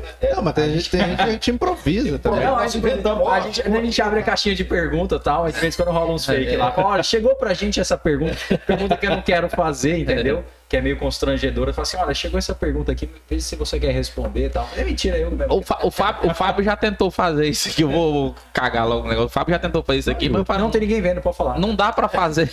Não dá pra fazer porque o pessoal tá vendo Porque o chat. quem tá lá. vendo... É, sabe como assim? Eu não Não. vi essa pergunta aqui. Não, É, essa é as tretas do ao vivo. É, tá. do ao Não, a gente mente também. Mas tem essa treta, né, Yuri? Cara, eu tô, agora me tem um outro bug aqui. Tá vendo aí? ó, Um- mais um bug. Que eu ia perguntar alguma coisa e esqueci. Yuri tem isso. Não sei se vocês Eu acompanharam, mas. É uma Yuri de vez em quando tem uns bugs, ele, ele esquece algumas coisas. Ele vai fazer a pergunta e tá lá. É. E aí ele, puf. Tô esqueceu. tentando. Enfim, mete alguma coisa aí, Fábio. Então, Ei, que isso? Mete alguma coisa aí. Eu acho que é uma das piores frases que a gente pode ouvir essa é noite. pesado. Essa aí é boa pra cortar, tirar de Fico contexto. imaginando você, médico. Todo mundo já pensou no Ele negócio ia desse? desistir rapidamente. Ainda- ia ter cliente. Ainda- Fala, saber Isso é um isso. sucesso. Aí Você ia ter cliente querendo voltar toda semana. Ainda bem que quem faz os cortes sou eu. Ah, esse. Tá vendo? É, é a vantagem, é a vantagem. Ah, não, mas lembrei, aproveitando que, você- que a gente tava falando dessa questão aí, a gente teve uma situação aqui Era É. isso. que, que rolou uma situação parecida. Porque a gente teve um convidado, né, e ele contando uma história de uma. Né, vou dizer, Uma coisa que ele fez parte, né? um projeto ao qual ele fez parte, né? Ele contou a história de a versão dele de como surgiu esse projeto. E uma pessoa que é taxada como criador desse projeto Uhum. contestou né, essa parte do essa A versão autoria. contestou essa versão porque a versão que o convidado contou é, Não seria a versão. Não, não deixa ele como o principal idealizador, que é uma imagem que ele vende Aham. publicamente como o idealizador. Então esse cara entrou em contato e queria tirar o episódio do ar. Obviamente não. Isso É. aí, tipo, é- é- muito claramente não conseguiria. Tá? É. O que pode acontecer, veja, e até uma coisa que a gente faz questão de colocar no contrato, que cada um é responsável pela- pelas palavras que emite. Então, eventualmente alguém pode vir, sentar e falar uma mentira. Essa pessoa vai ser responsabilizada. Você, vocês são um meio de comunicação. E aí foi talvez o grande erro do próprio Monark de não entender que assim, ah, o meu podcast eu posso tudo. Não. Isso aqui é um meio de comunicação. A gente tem que ter muita responsabilidade com o que a gente está fazendo.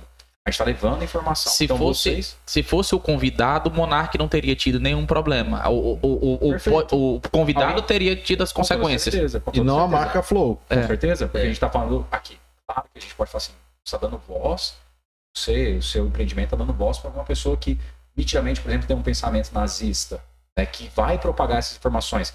Aí é uma irresponsabilidade chamar uma pessoa desse porte. E aí eu já penso que, que é aquela. a- muito falou muito agora do, do paradoxo de Popper, né? Que é justamente isso, não tolerar o intolerante. Né? Ou seja, tem alguns certos limites. Até mesmo a liberdade de expressão. Sim, veja que eu sou totalmente a favor das liberdades, né, e de poder falar e tudo mais. Mas essa história de, de não tolerar o intolerante, ela é fundamental, porque senão a gente vai perder o controle de tudo que pode existir. Então, claro, se ele sabe que aquela pessoa tem essa, vai utilizar aquele, aquele mecanismo de comunicação tão Pra forte, propagar. aí já é melhor evitar, aí é responsabilidade. Agora, sabe aqui, vocês não conhecem, vocês têm uma noção de quem que a gente é, mas você não conhece todos os nossos pensamentos que a gente vai falar. Então, a gente é responsável pelo que a gente está dizendo. É esse é um cuidado que a gente também tem, né? Da gente deixar muito claro e também colocar no nosso contrato. Olha, cada um aqui vai ser responsável. Se eu, entrevistador, né, poster aqui do, por exemplo, do Presepada, falar alguma coisa, eu vou responder por aquilo. Assim como o meu convidado também. E, e isso tudo. E esse contrato não é assim. Ah, assina isso aqui pra gente começar. Não, a gente senta e explica o contrato.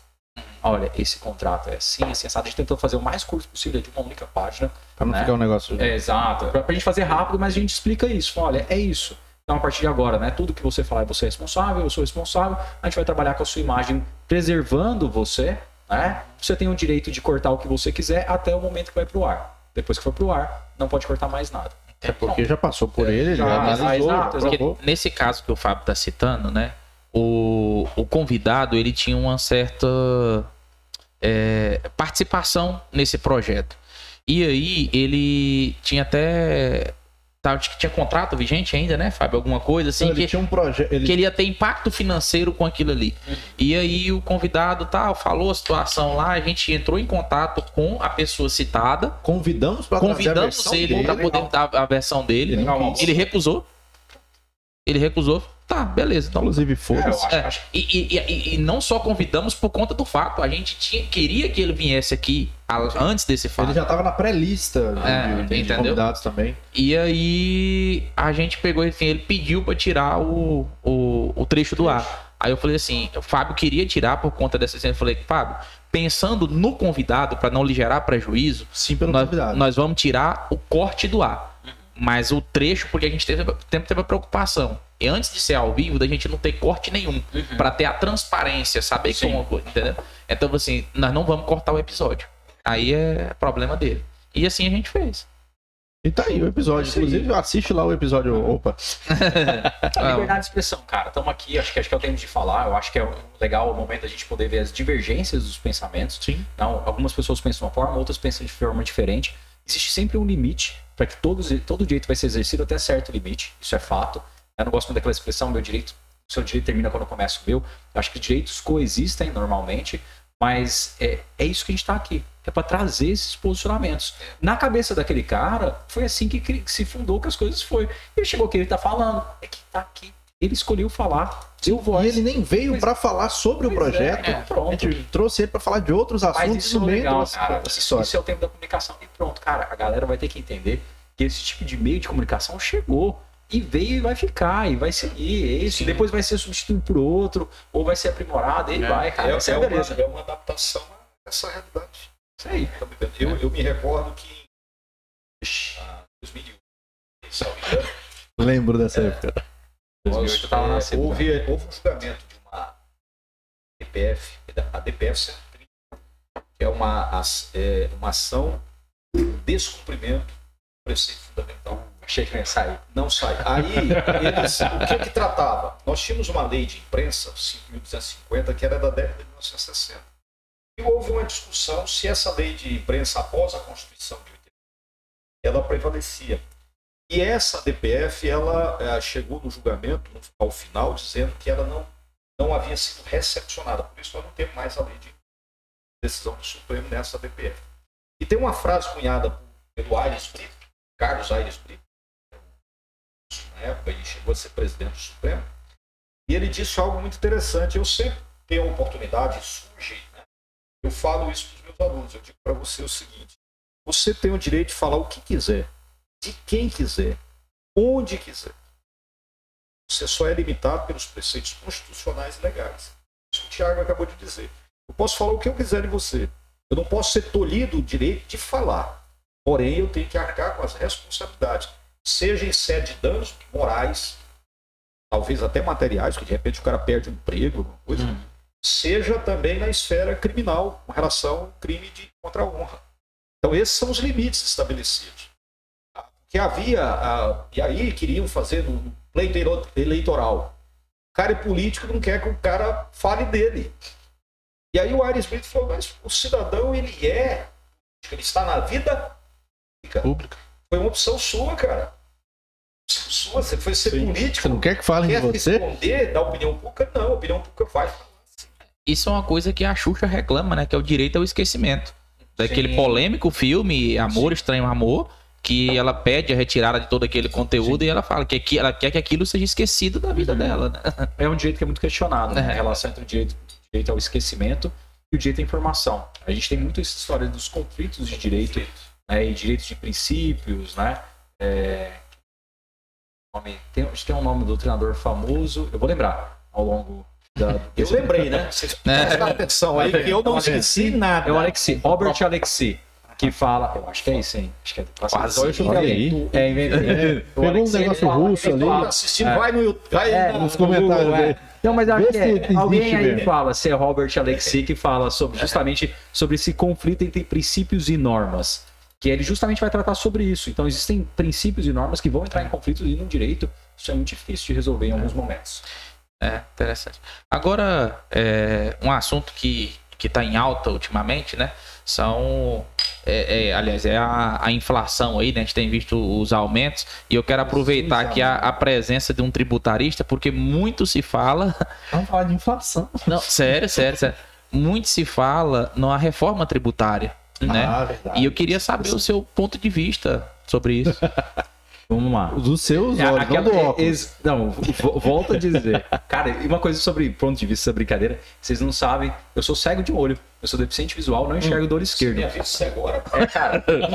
Ele vai dirigindo? Puta que pariu. Você sabe? Mas, verdade. O olho é divino. Puta merda. Aqui, ó. Pô, você sabia que eu não enxergo de olho, sabia não? Não, porra, com tanto tempo junto. Eu desconfiei na rodovia. Ah, é. Depois eu te conto melhor a história. Tem uma doença chamada uveíte. A uveíte me consumiu já a visão do olho esquerdo. Nossa, é entendi Uber Eats aqui, não sei se é a E aí essa doença ela não tem tratamento, não tem cura também. Ela é progressiva. Então já perdi uma das visões, eu Se posso até o final da vida. Veite, né? É, o veite. mas assim, depois que eu descobri, ela nunca progrediu, mas ela não, não tem como parar, acaso ela venha a progredir. Mas voltando, tá legal esse barulho aí? O microfone tá legal. aí, não consigo ficar quieto. Não, é, é, é a idade, né, novinho? Aí, bom. Tá passando muito rápido pra mim. É mais ligeiro. Um ponto interessante sobre essa questão, eu aí vem muito da minha, da minha visão de mundo, volto a dizer, né? Porque quando a gente está aqui, a gente está para falar da pessoa do Thiago mesmo, não apenas do professor, do advogado. Não existe reforma tributária sem que haja como precedente uma reforma do próprio Estado. Nosso Estado gasta muito. É a mesma coisa que chegar e falar assim: bom, quer saber? Eu vou parar de trabalhar. É uma opção que nós temos. Opção de ganhar menos dinheiro, poder trabalhar. Mas você vai perguntar, mas e aí? Você vai viver de quê? Eu vou viver do dinheiro que eu economizei. Não existe a opção de eu não vou viver de dinheiro. Eu preciso de dinheiro. Então toda reforma tributária ela vai ser posterior a uma reforma administrativa. E toda vez que algum político girar e falar assim, olha, nós vamos, com nossa campanha, fazer uma reforma tributária que reduza a carga tributária. O que você vai fazer na reforma administrativa? Porque o custo está aí não, não, não some despesa. Uma hora vai dar merda. Exato. Então, ou a despesa ela vai ser reduzida, tá? Ou ela vai ser custeada. Some. Então, não existe reforma. É uma coisa que, assim, que eu não acredito que vai acontecer sem haver, de fato, uma reforma administrativa. Então, meus alunos sempre vêm. Porque é, é só de reforma tributária de tempos em tempos. Tem um projeto, tem outro, um avança, aí é engavetado, é superado por outro. É um negócio assim, um cabaré de cego. Uma piada interessante pra quem é cego de um olho, né? Ó, oh, cego, quem tem um olho é rei. então, é cego. Aí é então é isso, eu não acredito muito em reforma tributária que não seja precedente. Só para Yuri, só para compartilhar aqui com ele, para ele não se sentir aqui o único deficiente da mesa, eu também sou um deficiente físico. Ah, é? Eu não tenho olfato. Caramba, sério? Não sinto cheiro. Nunca senti, nunca tive olfato. Né? É muito bom, eu considero um superpoder, pô. segurando um tempão. né? essa, essa é a minha vantagem. Essa, essa, é a minha vantagem. Quando a gente tá aqui conversando de episódio aqui, eu posso soltar ah, à vontade. Cara, é, que, que loucura, cara. Isso, isso, isso atrapalha no paladar? Não, todo mundo me pergunta a mesma coisa, eu sempre falo, não atrapalha, porque aí o pessoal sempre fala, ah, mentira é sua, porque você sente gosto, não sente? Eu falo, sinto. Aí uma vez eu consultei com um médico, e ele falou: não, não tem nada a ver, cara. Inclusive com Aliás, doutor, é uma pergunta muito idiota. Doutor Antônio de Deus, inclusive, lá não, de mas todo mundo faz ela. Não. E ele falou: não, nada a ver, porque a região do cérebro que é responsável pelo paladar é diferente da região do cérebro responsável pelo olfato. Eu acho que quem pergunta isso é porque pensa naquele negócio que se você não ouve, você não fala, né? Acho que é coisa que também ouvido. Assim, para comer uma coisa ruim, por exemplo. É, pode é, ser. Né? Eu acho que alguma influência deve ter né? Porque, é. mas, mas não deve ser totalmente dependente. Loucura, hein? É, não sinto. E aí... Bom, além disso, também sou careca. Não sei se vocês perceberam uma outra deficiência. Eu ia perguntar. É. Vou perguntar mais. O que que eu chego? Então, cresci no Planalto, né? Uma região. Não, mas, mano, nunca, nunca senti eu, cheiro na vida. Depois você falou, fiquei observando se você tinha aquele negócio de ou fazer assim, ó. Ficar assim? É. Não, não, não. O cara tá muito ligado. Né? Ah, sobre, sobre a deficiência capilar, às vezes eu faço essa brincadeira. Quando vou no caixa é, no supermercado, tem um caixa preferencial, não é exclusivo, né? Aí a moça olha assim pra mim e fala: que, que foi? Sou deficiente, ela. Deficiente capilar. Aí é risada. Cara, mas uma coisa, eu não paro. Assim, é, existe legislação com deficiente. Visão monocular é deficiente. É deficiente para todos os fins, para parar em vaga e tudo mais, para não pegar a fila. Cara, não tenho coragem. Porque, porque até você justificar. Pra, não, pra, é pra vacinar. Comorbidade? É, aí pra vacinar, acho que foi a primeira vez que eu usei. Eu até as, que você falou que a- vacinado, foi. Pois é. A- até as Acho que questões que tributárias, assim, eu não utilizo. Mas eu também, pra vacina, eu utilizei. Acho que foi a primeira vez que eu utilizei a. Mas eu a- posso usar A do olfato? a do olfato? Cara, eu acho que não. Porque não é uma a questão- limitação. Não é toda deficiente, deficiência que vai te gerar benefícios legais. Então, por exemplo, a questão da própria visão monocular, durante muito tempo não teve nenhum tipo de benefício, porque, cara, você enxerga do outro olho.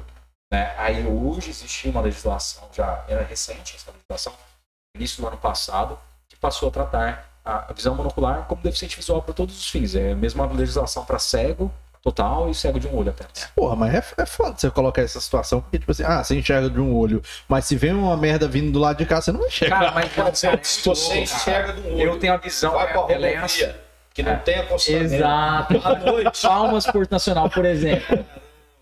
É por isso que eu te falei, eu odeio, cara, dirigir de noite, cara, Ei. conta disso. Mas a Abisaí vai Não, mas voltar. a volta. Ele vai- A volta tá garantida É, aqui. até porque eu tô bebendo. Jesus amado. Tá vendo? E aí, vamos pro chat? E olha, o chat tá rendendo aqui, hein? Entrou, entrou uma galera, entrou uma galera aqui. Pessoas ótimas. Deixa eu ver aqui o Diógenes, que é Figurinha carimbada. Aqui, figurinha carimbada. Faz tempo que não faz um Pix, né, Diógenes? É. Hoje estamos sentindo falta do Pix. Saudade, saudade do que já vivemos, inclusive. É, a Daldita também, a Vani. Dan, ah, o Daniel, né, que falou. Daniel pô, é Kowalski mesmo? Daniel Kowalski. Mas é zoeiro ou é, Polonês? é o pinguim de É- é Madagascar? ucraniano? Relatório Kowalski. Não, Ele é, é o pinguim de da... Madagascar mesmo? Ele é. O Kowalski é, é do, do casamento dele. Né? Casou com a esposa- russa. A esposa dele chama. O sobrenome dela é Kowalski e ele adotou. Né? Que Tá aí é temos o- um que pegou O nome da esposa. sobrenome. Isso é moderno, né? É, não, porque na verdade é- sempre pôde, né? É, que é a pode. nossa cultura Ah, a homem- mulher adotar o sobrenome do do homem, homem. tá? Mas é, é normal. Sempre pode- pôde. É, é porque É. assim, ele é, é- Eu só não peguei o sobrenome da minha esposa porque eu ia me associar a político. Porque minha esposa é Martins. Eu não queria virar um Fábio Martins. ia, ia dar bom. Sequência. Eu falei, não, não vai, não vai dar certo, não, não vai dar certo. Deixa, eu- deixa eu Ah, ficar com o meu A minha Pereira. condicionou também. Eu queria que ela pegasse meu sobrenome, mas falou assim: eu só pe- eu pego o seu se você pegar o meu. Não, mas o dela é, é Aires. Não, pois é, mas aí vão falar que eu tô querendo pegar o sobrenome Ares por oportunismo, né? Ah, aqui, você tem, quer. aqui tem o lance da família Aires, É, né? É uma Aires família top muito tradicional linha. da cidade. Deve ser por isso que você conhece ela, pô. É, É, aí, é verdade. É da alta Aí- sociedade portuguesa. Aí se eu pegar o Ares, vai falar. É, Já pensou Andréia Vinícius? Uma bosta. Vinícius é composição, né? Rodrigues, né? Uma bosta também, mas não perde pra Pereira, claro. Porque eu sempre ouvi a piada lá do Pereira subiu na bananeira, É, comeu banana podre, morreu de caganeira, enfim. Yuna Laiane, Yuna com Y, dois N's, olha aí, então. vários Ys e vários N's aqui, sinal que é pobre. Ela- Ela é Vocês colocaram lá que valia a presença pra aula? Não. Não, cara, ela é uma pessoa muito bacana, é uma aluna que sempre tratou a gente com muito carinho. Ela colocou, inclusive, ela colocou aqui, melhores professores, Ah, ela- carinha com... Quando, quando eu postei que vinha pra cá, ela ficou contente, ela interagiu com a gente. Olha, eu já até passei. Exato. Tá vendo Claro, aí? agora sim. Já tá pago. É. Já é. Já Ela já é, até saiu ela aqui, tinha tá, tá vendo? Diminuiu uma pessoa. É, ela, ela tinha falado. Na hora que você pa- pagou aqui. Ó, chegou uma pergunta interessante aqui do, do Alisson Igor. Colocou o seguinte: qual a opinião de vocês sobre a polícia militar fazer investigação? É uma polícia proibida por lei de fazer investigação e, ao mesmo tempo, é quem fica na ponta da lança. Deixa eu até somar essa pergunta, que é uma pergunta que acho que eu nunca fiz pro Abizair, que vai nesse sentido. Cara, esse lance da desmilitarização da polícia, porque acho que vai muito nessa ideia também, né? É, O que, que você pensa, já somando com essa, Essa com essa pergunta. pergunta? A polícia desmilitar. É, é, porque seria só polícia. Porque a polícia civil, por exemplo, não é uma polícia militar. Né? Então, assim, se a, se a polícia civil passasse a compor toda essa, toda essa força. Vou né? pegar de trás para frente. Vou responder a sua Isso, vem de trás para frente. Sim. Delícia. Já te conheço. Já. É uma Na região. realidade, assim, desmilitarização da, da polícia, isso é uma temática antiga que não vi. Não há é, interesse, especialmente da parte dos oficiais, em desmilitarizar. Ah, Já houve movimento da base, que são os praças, é sargento, fizeram já movimento tenso há quase 10 anos atrás é, na busca da desmilitarização. Eles seriam uma polícia, mas o que é o desmilitarizar? É parar de usar fardamento? Até a polícia civil, curiosamente, usa fardamento em operações em que ela tem que mostrar que é polícia. Então, viatura caracterizada, trabalho, esse trabalho ostensivo tem que ser... Pra... Ah, tá. é, puxar ele mais pra... é, Não, não, tá tranquilo. É, o, eu que eu estava acompanhando aqui, me esqueci. Mas o que ocorre é o seguinte, Fábio. Esse, essa atividade ostensiva que é realizada pela Polícia Militar não tem como ser feita se não for. É, como é que você chega num carro descaracterizado numa rua? Tem muitas pessoas na porta com essa criminalidade. Tem que ter caracterização, Sim. tem que ter hotlines, tem que ter tudo isso, identificação. Então, havia uma proposta que tramitou durante muito tempo, que é a unificação das polícias. Então nós teríamos uma única polícia com um segmento. Polícia Nacional, é, né? é, é tipo a polícia americana que você vê e tal, é, em que você tem a parte do, do da, dos investigadores CSI. e a parte é, uniformizada. Mas a desmilitarização tem a ver mais com a questão da regra militar. E as polícias militares elas funcionam como é, é, força de reserva das Forças Armadas. Não sei se você já sabia disso. Sabia não. Ah, agora está nesse período de guerra da Ucrânia, né? Então o Brasil, ah, o Brasil entrou em guerra. Primeiro são os que estão na ativa, depois vem os reservistas. Né? E você Tomara tem... que os que estão na ativa ganhem. É... e aí depois vem as forças é, as chamadas auxiliares, auxiliares, reservas, né? Que são as polícias militares dos estados, que tem mais de 500 mil homens empregados, né? Que é mais do que o exército brasileiro, né? que as forças armadas, inclusive.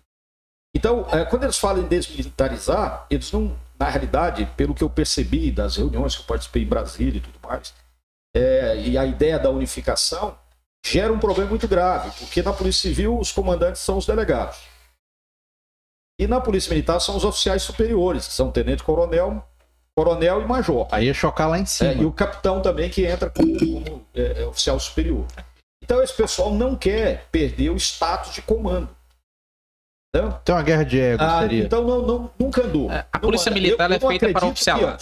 É, exatamente. Então eu não acredito que antes. Não há esse, esse interesse em termos de desmilitarização. Com relação à investigação, nós temos um outro problema muito sério. Eu, particularmente, sempre tive um trabalho excelente com a Polícia Militar. Grandes amigos e parceiros. Tanto é que eu fui professor da Academia Militar durante sete anos. Academia Militar Tiradentes, em Palmas. Eu fui professor da academia em curso três, três cursos de formação. Inclusive, hoje, a comandante do primeiro batalhão da Polícia Militar de, de, de Palmas, a Tenente Coronel Marlene, foi minha aluna na academia da Polícia Militar. E eu ministrando aula de penal, direito penal. Eu, como delegado de polícia. Né? Então, eu fui professor e, de, e deixei, não porque eu estava no TRE na época, não tinha como ficar. Eu tive que sair e depois não retornei mais, né? Mas a, a, amizade total. E outra coisa, tem muito delegado que não concorda, não aceita, mas eu tinha uma relação. Qualquer do povo pode chegar na delegacia e levar a notícia de um crime, pode? Qualquer do povo pode Sim. prender alguém e levar na delegacia. Por que, que um policial militar que está apaisando aí não pode fazer o mesmo?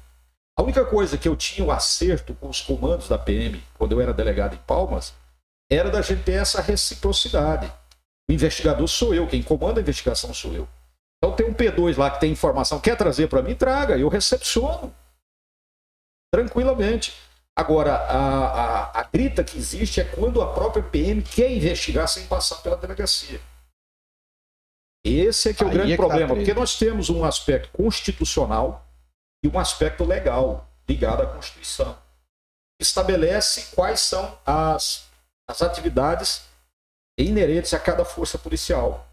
Então, a Polícia Civil e a Polícia Federal, ela tem a missão da investigação. É próprio, é o inquérito. Que a Polícia Civil é conhecida como a Polícia Judiciária, é. Ela auxilia no, na, no, na, instrução judicial. Exato. Então, Agora a Polícia Militar a polícia pode investigar? Mesmo. A Polícia Militar pode? Não, ela não, só pode como ela tem. A diagonal chamada P2, a diagonal da PM, existe, uma diagonal. existe Sim. P2 estruturalmente.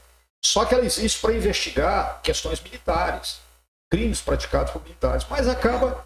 Só que eu vou dizer um negócio para você. Eu, eu, ouvi uma frase certa feita: tem bandido para todo mundo. Então eu não, te, eu não tenho que ser dono de bandido. Qualquer um do povo Nós não temos disco de denúncia, pô. O cara não liga e fala, ó, aqui vizinho meu tem uns bandidos aqui. E você investiga e tem mesmo. Então por que, que um colega policial que está ralando, está trabalhando, como, como foi colocado na pergunta aí, tá lá na ponta da linha, tem que ser valorizado sim. E eu sempre valorizei. Eu nunca deixei de dar apoio para policial militar que estava na ponta da rua, na, na ponta da linha, trabalhando e enfrentando. Talvez mais de 80% das ocorrências que acontecem numa cidade, inclusive Porto Nacional, pode ter certeza em torno de 80% ou mais por cento, quem é que chega primeiro lá? PM. PM. Raramente. Porque é a missão da PM. E é uma missão nobre e que tem que ser valorizada, inclusive, pela própria PM. Policial nenhum tem que se sentir, ah, não, eu quero investigar. Não, cara, você já faz um trabalho espetacular. Eu, eu valorizo e aplaudo o trabalho da PM. Sempre fiz isso. Tenho grandes amigos, tanto no oficialato quanto nos praças. Até hoje. É isso. Eu gostaria de comentar a- as duas perguntas, porque é o seguinte, sobre essa questão da, da, da P2 que ele comentou, né? Ah, eu conheço o Alisson e a pergunta que ele é policial militar e a gente. é, Aí, Alisson. Espero que tenha gostado da, Da resposta. Da resposta. Comenta aí, comenta e a aí. gente sabe, Se não exemplo, gostou, a gente muda de opinião. É, agradável. A gente trabalha assim mesmo. É, eu, eu poderia até Pix. falar assim, ih, é pena. Não, peraí, deu eu mudar. Ah, meu não, mas a resposta é essa aí. Se mandar o Pix, ele muda de opinião. deixa eu só receber essa cerveja aqui pra eu continuar. Isso, aí sim tem que molhar a palavra. Receba! É, receba, igual luva de pedreiro. Graças a Fiquei Deus. sabendo que esse cara esses dias, bicho. Ele é muito, Descobriu ele agora? Esse. Ele é bom mesmo. ele é muito Ele é bom, ele é Impressionante como ele sempre coloca na cabeça. Você abre pra nós, por favor. Então, sobre a questão, porque a, a P2, né, ela é feita para investigar. ah, é, é como se fosse uma corregedoria, para investigar ali situações militares, interno. é, em um ambiente interno. Só que, dado a, a, a, a ne- a necessidade e a vontade dos policiais de resolver a situação, eles acabam investigando outras situações e até por. Pode deixar aqui, filhote.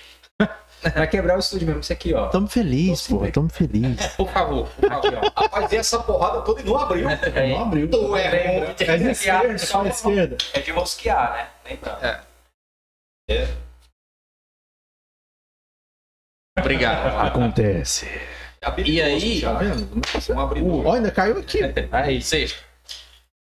E aí, dado essa, essa necessidade e essa vontade, eles acabam investigando e também por uma necessidade do serviço de inteligência da PM.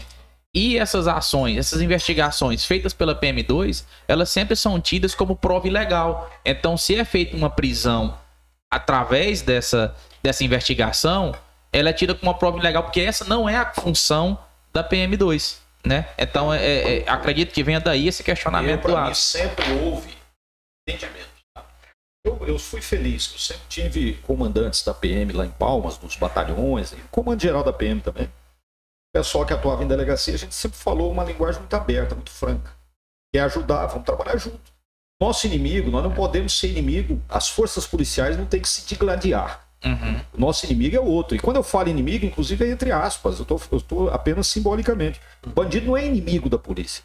O bandido é um criminoso e legalmente você tem que atuar para fazer, é, primeiro, impedir que ocorra o crime. E aí a PM faz um trabalho fantástico.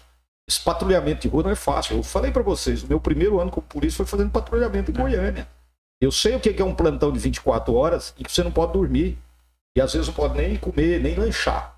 Eu, eu tive essa, essa experiência. Por isso que eu valorizo muito o trabalho da Polícia Militar nesse sentido. E com relação à investigação, cara, se você tem informação. tá? Mas aí, Passa. aí, Yuri e Fábio, pas- passa por um lado de confiança. Quando há confiança institucional e nas pessoas, tudo funciona bem, cara.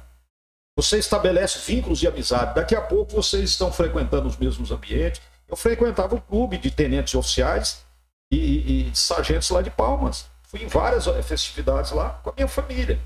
Tranquilo, amizade. Então é, é, é por aí que parte. Quem tem que estar preocupado não é a Polícia Civil com a PM ou vice-versa, é o criminoso. Qualquer informação que tiver, agora é inter- interessante que, constitucionalmente, quem tem a atribuição de investigar, a Polícia Judiciária é a Polícia Civil. Fazendo E- isso. Entra muito Interessante, pegando o gancho dessa questão de investigações, que a Polícia Penal, né, que é o antigo sistema penitenciário, ela foi criada dada a necessidade de investigação de crimes dentro do ambiente carcerário. Não, e faz um Por- trabalho porque, porque tinha dificuldade, nos- nos é, tinha dificuldade da Polícia Civil de investigar esses crimes cometidos em ambiente carcerário. E hoje, com a criação da Polícia Penal, tem essa autonomia para essa investigação do- desses crimes. E quero comentar também sobre a questão da desmilitarização, que eu acredito que essa, essa pauta ela é muito levantada pelas, eh, pela esquerda, né? E eu acredito que é porque eles associam isso com a truculência em algumas eh, situações. né? Eu acredito que assim. E, e a militarização, essa desmilitarização, ela não vai resolver esse problema de situações de truculência. A desmilitarização, como o, Abzai bem falou, ela só é interessante para o, o praça, para o soldado, para o cabo, entendeu? Porque ele vai ter mais liberdade. Porque até uma coisa que é falado no, no meio militar, que é o tal do adestramento, né? Porque o, o, o, o praça, é, o praça, ele é condicionado a não pensar e apenas a executar. Quem pensa são os oficiais. Então, é, essa desmilitarização só vai ser boa para esses. E o Alisson Igor já mandou aqui, ó. A resposta foi boa. Quando as forças caminham juntas, a população é quem ganha. Muito bem. Deu show demais. Mais alguma coisa aí, Fábio Dedão? Olha só, Vanessa Paniago. Aí, uh, falou de polícia. A Vanessa Paniago é a polícia aí, ó. Professor Abisaí, professor Tiago, excelentes professores. Aí o Ives Michel mandou aqui, excelente bate-papo. Aí a Vanessa foi de novo. É, sim, melhor ainda se fosse é, incitado o lado cômico dos profs. Aí. Não, saiu altos, É, eu- al- altos, altos stand-ups aqui também. Aí ela falou sobre aquela questão que a gente estava falando sobre o que o pessoal fala, né, nas entrevistas, etc. Falou, uma vez na net, nunca mais terá sossego. Realmente, caiu na internet, É meu irmão. verdade. Volta e meia Essa alguém é- ressuscita É uns um trem aí, universo, né? Universo sem, sem fronteira. sem fronteiras. Né? Mandou várias carinhas aqui, mandou, lembro-me desses ensinamentos. Aí é uma pessoa aqui que se intitula Meu Mundo, colocou aqui Meu Ai. Mundo, não sei Caiu. quem é. Não, é. não, não, não é meu. Ó, ó meu mundo. Muito cuidado enquanto você caminha, porque se meu mundo cair. essa, Meu mundo não dá volta, É. viu? Capota, cuidado. Eu sou uma dessas pessoas ótimas. Que bom, meu mundo. Legal. Né? Aí Obrigado pela participação. ela falou assim: por que a tributação em face do empresariado brasileiro é pesada? Tiago Isso é uma Pérez. coisa bem interessante, né? A gente. Vai lá, vai lá, Vai lá, tem. moe as plantas. Ixi, é- é- Nessa cidade é É. difícil. Depois, Ajuda ele a levantar. depois da cirurgia de próstata, né? Ah, Qualquer coisa, o dedão tá aqui. já de alguma ajuda, ó. Esse é um lance que, que sempre quando eu vou dar aula, eu pergunto pra galera e falo assim: escuta, sempre falam que no Brasil o pobre paga mais imposto que o rico. Essa é o que que até joga essa pergunta pra vocês? Isso é senso comum vocês acham que, que isso é, é verdade? Pobre paga mais imposto que rico no Brasil? Eu acho que pagar, não. Eu acho que ele vê, vê menos retorno, talvez. Mas Seria só uma força expressão. Eu acho que é a força de expressão, até Ah. porque, assim, pobre tem muitas. é, Como que a gente pode dizer? Que É pobre. da palavra. Não, não, mas eu digo tem muitas. Cuidado com a história de pobre. Agora também é outra coisa que tá gerando Ah, cancelamento. É, tem muitos. Cara, é a palavra? Não é, é, é, Quando a pessoa tem o direito de. Não é nem o direito de não pagar, tem benefícios. Ah, tem muito entendi. mais benefícios Isenções. tributários, isenções, isso é essa palavra. Perfeito, entendi. Tem muito mais isenções. Né, Ok. isenções fiscais. Talvez o, no, no somar do bolo Ah, Eu, eu, eu acredito que em números absolutos, sim, não. Mas proporcional, sim. proporcional sim por causa dos resultados. perfeito. Então vamos lá. É legal essa, essa ideia da, da proporcionalidade. Então a pergunta é: o empresário paga muito imposto, né? Por que, que é tão caro? Tá? É, na verdade, a- a fonte de tributação no Brasil é a tributação sobre o consumo. Isso porque a gente sempre fala que o, o pobre paga mais imposto do que o rico, e na proporção isso é verdade. Vamos lá. É, a gente aqui hoje tá, tá. Vou até tirar o exemplo da cerveja, que aqui é um bem supérfluo, mas a gente precisou comer, né? Pra, a gente vai precisar disso. A gente precisa dessa energia elétrica, né? a gente precisa da nossa internet. Então a gente está aqui vários. Neste exato momento, existem bens que a gente precisa consumir e todos nós consumimos todos os dias. Sim. Um cara que é muito pobre e ganha lá o seu salário mínimo, quanto que ele consome do salário mínimo dele? Ele consome mais do que ele ganha. É incrível a capacidade da pessoa de conseguir gastar mais do que, ela ganha todos os meses. E ela faz economia, ela faz investimento, põe na bolsa, faz lá no tesouro direto. Ela não faz isso, ela não poupa nada. Ela tesoura direto. boa, boa, essa eu gostei. então ela vai fazer esse gasto tão grande. Então, quanto que ela consome do salário dela? 100%. E a tributação do Brasil é foco é no consumo. E aí nós temos diversos tributos que falam assim, pô, mas aí a ideia, pô, mas a percepção, Thiago, é que o cara tem muita isenção, então ele não tá pagando, porque ele, não- ele é isento de IPTU, ou às vezes ele nem tem uma casa, ou é isento de PVA, ou também não tem, nem tem um carro. né? Então o cara não tá pagando. É isso, cara. Se a gente pegar, por exemplo, a gente falar em IPVA, 1,5%, se a gente fala em IPTU, a gente está falando de 3,5%. Mas se a gente fala, por exemplo, de ICMS, que a gente está em tudo que a gente compra, né, é 18%. Quem que suporta lá o ICMS do leite que comprou, né? É, é a pessoa que compra. O empresário paga, e aí, a, pra pergunta, quem foi que fez a pergunta? A pessoa? Foi eh, meu mundo. Foi meu mundo? Meu mundo. meu mundo, né?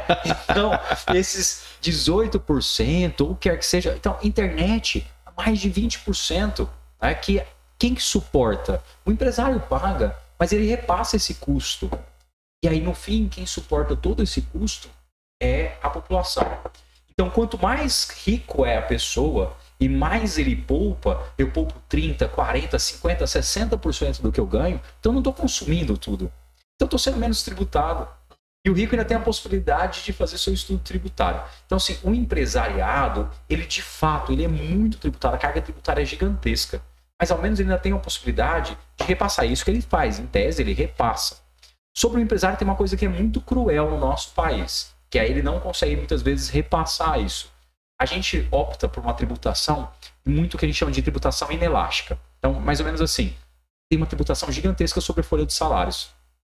Então, todo mundo, tudo, aí eu vou pagar. A gente sabe, é meio que o senso comum, para cada mil reais que você paga seu empregado, mais mil reais de tributos você vai gastar. E a gente fica até desincentivado. Você quer dar um aumento pro cara, mas dar um aumento pro cara vai. É o dobro do aumento do cara, é o que eu vou pagar ah, no fim, vai me custar aquilo. E por que isso? Porque o Brasil fala assim, cara, eu tributar a renda, é, fala assim, vou colocar que quanto mais o cara ganha, mais eu ganho também, mas se o cara não estiver ganhando muito dinheiro, eu também não vou ganhar. O Brasil, que é um país que vira e mexe numa crise, tá tudo meio ferrado, o cara fala assim, pô, o governo pensa, eu não vou fazer isso, tributar a renda, porque esse cara amanhã pode não estar ganhando nada. Deixa eu te interromper só um pouquinho, porque eu ia perguntar justamente isso. Tem um amigo que ele é, defende, ele, é, até- não vou dizer que defende, mas aborda sobre a situação do seguinte: nós temos essa, essa, essa tributação voltada para o consumo e ele fala que é, a tão demonizada CPMF ela seria uma forma de você ter uma tributação mais justa. Isenta, acaba, extingue todos os outros impostos e deixa só a CPMF. E aí. é, Não, que que você aí- pensa? Mas CPMF não é exclusivo para saúde? Era, né? Quando foi É, não, a CPMF naquele tempo era exclusivo para saúde, não era gasto exclusivamente com a saúde. Começa por aí. Tá? Deveria ser. Tanto é que no seu retorno ela seria obrigatório que fosse para as aposentadorias. Seria uma contribuição social para a Previdência. tampar o buraco da Previdência. Exato. É porque agora todas as novas contribuições que são criadas, elas devem ser destinadas à Seguridade Social, segundo a Constituição Federal. Por que isso não pode, não vai acontecer? Existe um negócio chamado curva de Laffer, né? Que vai falar que conforme a gente vai aumentando a tributação sobre determinada base, a tendência das pessoas não é sempre aumentando a minha, a minha arrecadação. Em certo momento as pessoas vão começar a agir com atos de evasão fiscal. Então o cara tá, tá cobrando muito CPMF e tudo mais, não tem problema. No dinheiro é mais barato. Entendeu? Então a tributação não pode ser fundada numa única base. Você não pode tributar uma única coisa, vou tributar só isso aqui e mais nada. Porque isso- a gente consegue pensar como fugir. Do jeitinho, né? É, mas é só fechando então esse raciocínio. A partir do momento que a gente começa a tributar demais uma base, o governo, o governo ele sempre faz, pô, se eu deixar para tributar muita renda do que a galera tá ganhando, se eu não der renda para essa galera, se eu não der condições para ela, eu vou perder.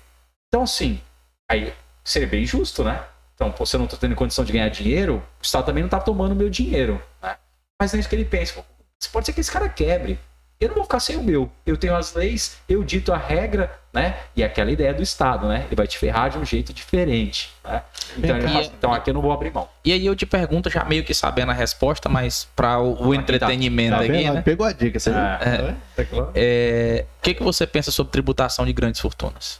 Ah, Cara, não, ótima é- é essa boa pergunta, Ótima ela é pergunta. muito comum, cara. Eu sou acho. contra, porque eu É, vai, Vai, vai É, ferrar, né, André? a Constituição, para quem não tá ligado, a Constituição ela previu alguns impostos, né? Dos impostos que estão claramente previstos lá na Constituição, que já estão constituídos pela própria Constituição, o único que nunca foi instituído, ou seja, a Constituição deu a competência, mas não existe sendo aplicado no nosso ordenamento jurídico, é o IGF, que é sobre o Imposto sobre Grandes Fortunas. Ela é uma experiência muito bem sucedida pelo mundo. né? A gente viu isso acontecer, por exemplo, na Itália, né? e as pessoas simplesmente mudaram seu domicílio fiscal para outros países, como por exemplo para a Rússia, né? Que agora está um É, agora contexto bem- ferrou. Agora, é, agora quem fez isso, Agora- né? É, Um dia a conta chega. é. Um dia a conta chega, né? Exato. Então, assim, é, o que acontece? Tem grandes fortunas, sempre tem um grande planejamento tributário. Então, muito simples. Carga tributária tá difícil aqui no Brasil, abra uma offshore. Então, abrir, eu mudo aqui para o Paraguai. Ah, vamos... O que, que é um offshore? Offshore é uma empresa que você coloca em outro país que vai ser a controladora de alguma outra empresa ou grupo que você tem aqui.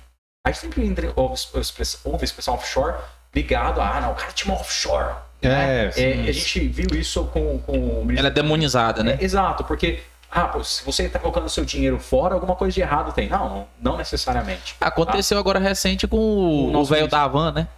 O velho da van. Ah, o senhor tem offshore? Não sei o quê. Tenho. Aí ele, ele é normal, É. meu dinheiro tal, não sei o. Lógico, eu vou olhar um lugar onde eu tenho todo dia de fazer meu planejamento tributário. A gente tem que ter direito.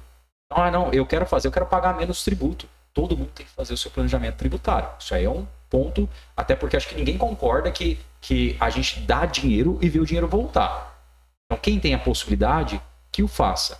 É muito ruim só porque, da forma que é pensado o sistema tributário, quanto mais pobre você é, você não tem opção nenhuma, porque já vem tudo embutido. A ideia, volto a dizer, o cara que chega lá no, no posto médico, lá no postinho, ele chega lá, ah, eu não tô pagando nada, tá caindo aos pedaços, o médico não tá me atendendo direito, tá faltando gás, eu sou maltratado, ah, mas eu não tô pagando. Não, calma aí. Você paga mais que o médico. Né? Pois é, você paga mais que o médico para ser tratado assim. Grande problema não é o cara que se planejou. A gente tem que parar de demonizar o cara que se planeja. Você tem que demonizar quem? É o cara que faz a lei que te- não te dá a opção de vocês, não tendo condição de fazer o planejamento, por que, você não pode? Por que para você é mais difícil? né? Então esse sistema ele é muito pensado mesmo de uma forma muito cruel. Então offshore é um sistema muito tranquilo e é lícito, né? Agora tem gente que vai utilizar de forma ilícita, ok, né? Até porque é muito mais fácil de forma ilícita você esconder o seu dinheiro num outro país do que você, que você tá ligado. Muito bem, olha aí. Dá um corte, né? É, Teremos cortes. Aí o meu mundo falou, acho que vai já. me cortar mesmo. Rapaz, esse povo aqui é danado, né? Falei, gastei a palavra todinha. A, a meu mundo complementou, mas acho que já ficou se claro. for o pra meu mundo? É, não, vamos Ah, mudar é, é, o meu mundo. Não, mas é, é difícil falar assim. ah, Ele, não, ele é meu mundo. Né? É, pesado, eu acho né? que é Ah, meu mundo. Mas se eu Vamos- falar, ah, meu mundo dá merda lá em casa. Ah, também. entendi. Tem é, Ok. meu mundo colocou assim, mais porque a tributação no Brasil é tão discrepante quanto ao relacionado aos países de primeiro Minha mundo. no banheiro. Tá, Interessante isso aí. O Brasil é um dos países que mais tributa no mundo. Não é o país que mais tributa no mundo. Ele está entre quarto, quinto, quando a gente compara com o PIB. Mas se a gente compara os 30 países que mais tributam relacionados com o seu PIB no mundo, né, o Brasil está lá no topo, né, entre os que mais tributam. Agora você pega essa galera aqui e fala assim, vamos olhar esses 30 que a gente separou e vamos separar o IDH dessa galera. Quem que tem o melhor IDH? Para quem não lembra, né, o Índice de Desenvolvimento, Desenvolvimento Humano. humano. né, Aquela ou aula seja, de geografia. Exato, Você, foi- você saiu. Você... Exato. Você vai comparar. Difícil é a minha pergunta. Qual desses 30 países que mais tributam no mundo, qual você acha que tem o pior IDH? É, pergunta é difícil, né? Difícil. É. De fato, é o nosso país. Então, nosso país ele tem o pior retorno. Então, a carga tributária nossa é muito elevada mesmo. Então arrecada muito e distribui pouco, resumindo. Isso. E qual que é o resultado disso? O resultado é que ninguém quer pagar.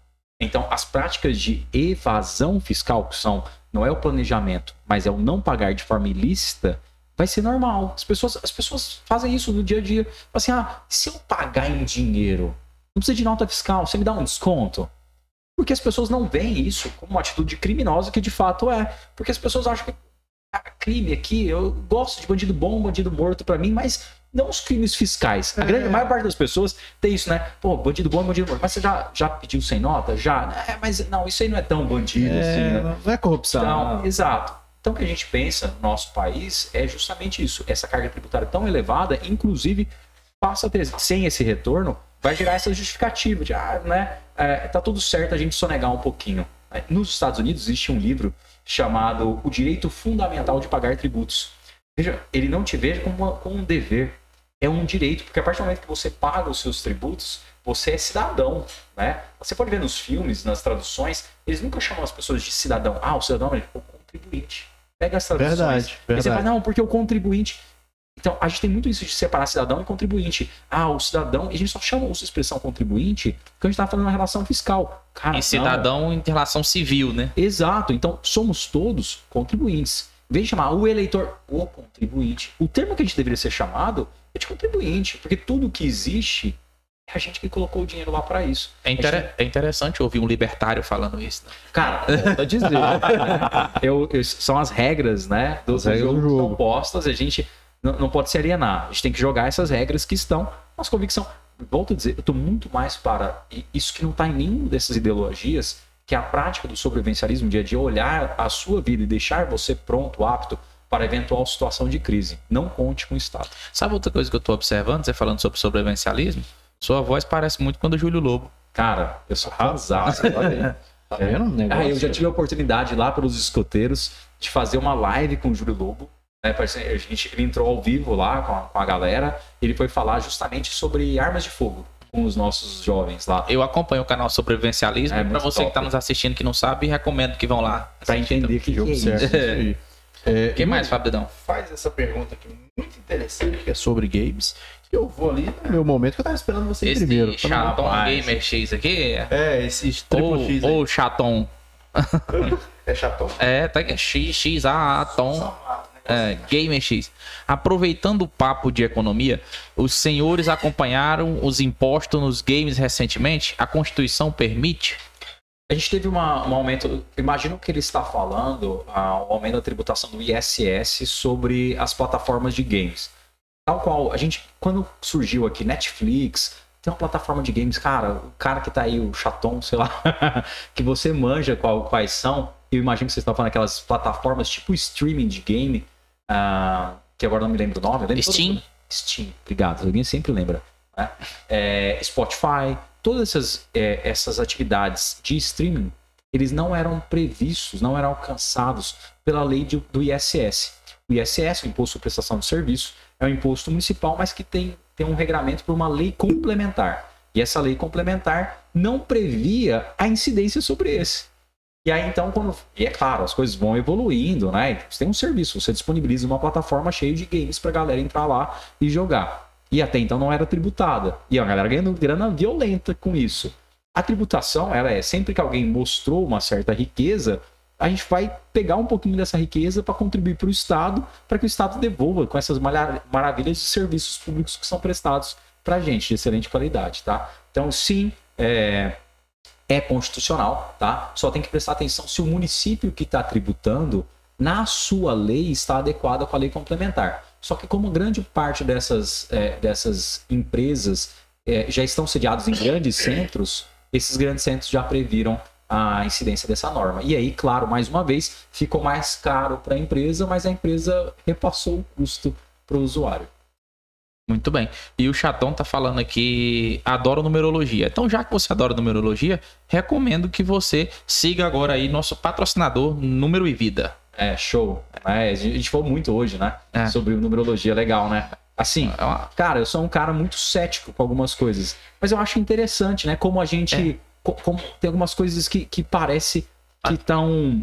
O número tá ali, tá envolvido, né? Eu também sou, sou um pouco cético com muitas coisas, principalmente com signo, essas coisas. Mas no dia que eu peguei meu mapa numerológico, eu fiquei encabulado com muita coisa que bateu. Sim. É. Qual é o seu signo? Escorpião. Que bom. Eu sou vingativo. dizer, não. É, já com rabo, né? Oi, desculpa. boa, boa, boa. Atenção, André. Ah, deixa eu... Perdeu o rumo. Perdi o rumo. Bom, o cara vem na minha casa aqui me ofender. Desculpa, é muita cerveja sem álcool. Na, ver- na, ver- na verdade é porque eu, eu não quis falar o que eu queria falar. É complicado. Ele ia falar que dá com rabo. É, deixa eu ver aqui.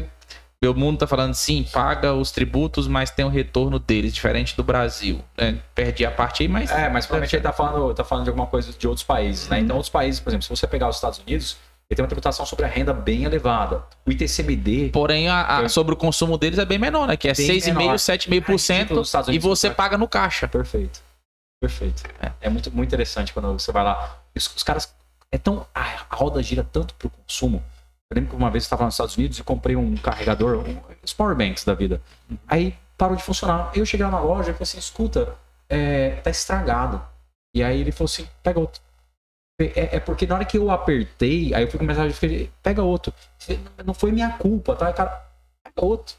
Aí eu, aí eu entreguei pra ele, ele pegou assim, ele nem viu, ele só pegou, jogou no lixo. Acabou. Cara, é assim, o sistema de troca dos caras é, é, é, é tudo voltado pra que você consuma mesmo. Isso, Aí depois virou pro lado brasileiro. Isso é uma coisa interessante que até comentamos aqui em outro episódio, eu não lembro qual, que é sobre a questão, por exemplo, de abertura de empresas nos Estados Unidos versus no Brasil. Que lá eles se tratam, a parte do princípio, a, a presunção da inocência ela vale de fato, né? Eles partem do princípio de que você é inocente, que você é honesto, e eles, a partir do momento que você apresenta a sua documentação, que você quer abrir uma empresa, você já pode operar. E aí depois, quando tiver a disponibilidade de fiscalização, vai lá. Se tiver tudo ok, você continua, se não, fecha a tua empresa. No Brasil, não. Você apresenta a tua documentação, quando a prefeitura tiver a boa vontade de ir lá, é, ver se você é honesto, mesmo está tudo adequado, é que você pode Aí operar. o que, que vai acontecer na prática? Você vai funcionar sem o alvará. E aí tudo que você pensou que o Estado vai fiscalizar, e aí vamos lá. Ah, Por que, que eu preciso do alvará? Não, para ver se está em boas condições. Nada. É só para ter mais um número para te fiscalizar, para saber que você está pagando imposto ou não. Porque ele não vai olhar, ele não vai negar, ele não tem uma capacidade. Quem que é a melhor pessoa para ver se você está em más condições? Seu cliente. Cara, se ele chegar ali, ah, tá caindo uns pedaços, vai cair em cima da minha cabeça, eu não vou mais voltar. O que, que o cara vai fazer? Ele vai consertar. Ou ele vai fechar. Então, assim, quem que é o melhor fiscal? Uber, por exemplo, volto a dizer, por exemplo, Uber. Ah, Uber é o melhor vamos- fiscal? Não, não, vou dar um exemplo. Vou dar exemplo do Uber. Ou fora do né? contexto. Né? é, vou dar um exemplo do Uber. Vamos criar uma lei para regulamentar e tudo mais. E essas leis hoje, que foram tanta, tanta, tanta briga, elas conseguiram regulamentar alguma coisa? O que, que é a melhor regulamentação que a gente Não. tem? Não são as estrelinhas? Você vai entrar no Uber que tá com uma estrela? Vai, cara. Entendeu? Ah, Então, assim, Aquela lei lá de, de criar cota pra mulher em Uber, tá? É, se você cria uma cota, você vai ter que diminuir a quantidade de Ubers homens, porque você não atinge a quantidade de mulheres interessadas em ser Uber. Eu não, eu não acompanhei. É essa- ridículo essa isso. pauta, não vi É. isso. Da mesma forma é, é nas eleições. As eleições você tem que diminuir às vezes, a quantidade de candidatos porque você não encontra mulheres suficientes para serem candidatos. Mas falando que tem mais um do clã Paniago aqui falando. Nossa, esse Quem pessoal é é participativo. É, Vou te falar, a família Paniago, o pessoal tá de parabéns. Se tem uma família unida, eu falei já pra Abzer, cara, tudo que a gente posta, eles comentam, eles curtem. É um pessoal ponta firme. que legal, família, cara. parabéns. Família que incentiva, cara. é. Isso é bonito de O. Jales Paniago tá falando aqui, parabéns. Aí, Ó. Para esses dois. o homem. É, foi- é o cara que do começo de tudo. Essa fera aí, É meu. o que deu a ideia. É. Ele Pa- cobrou de mim esse dia, vai. Tá vendo aí? Olha aí. O Jales tá falando aqui, parabéns para esses dois professores e aos apresentadores. Obrigado, Jales. Thank you. Daí porque quem está por aqui na certa vai ficar mais entendido no que se refere aos direitos tributários, civil e penal. Muito bem, obrigado. Jales que tá aí bebendo na fonte de Dilma Rousseff, né, usando no que se refere. No que se refere ao Pronatel, meu governo. Inclusive, se vocês começarem, vocês têm fazenda, alguma coisa assim, porque aí pode mudar pra Paniagro depois. boa, boa, essa é boa. Gostei, gostei. gostei. Boa. Ele sai com as piadas péssimas, mas essa foi ótima. Volta e meia que tá sendo- Não é pior do que as vossas. Não, mas, mas eu acho que pane agro não vai ficar legal, não. Vai ser uma pane no agro. né? É, não soa bem. Funciona. Pão e água. Ah, pão e água em francês. Deixa eu ver o que mais aqui. Não, isso aqui eu não vou entender o contexto. É só é. É, Chatão Gamer, pra vocês o que vale mais, direito ou engenharia? Vou entrar no ensino médio, preciso escolher. Cara, Faz TI, pô. Programação. Pô, tá Pedagogia. é assim, a gente, um podcast. Abra um podcast. Vem ser feliz você. a, gente não, a gente não pode ficar comparando, mas o direito é muito melhor. É isso. É.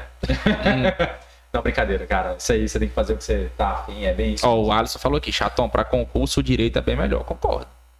A gente dá uma base pra muita coisa, cara. Mas será o que a gente quer o concurso? É, tem isso também. É.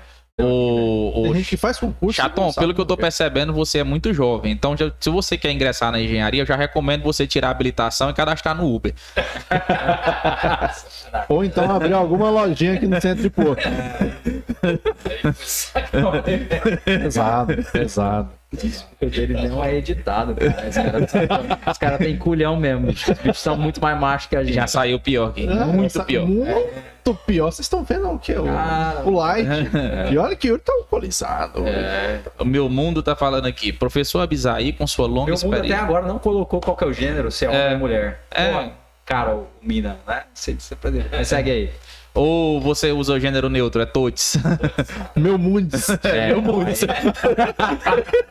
Vamos te chamar de meu É, esse, esse assim, eu tento ser muito comedido, mas esse. O, o meu mundos quase que sai meu mods também. Professor Abisaí, com sua longa Dependendo experiência. do dia, pode estar bem. Longa.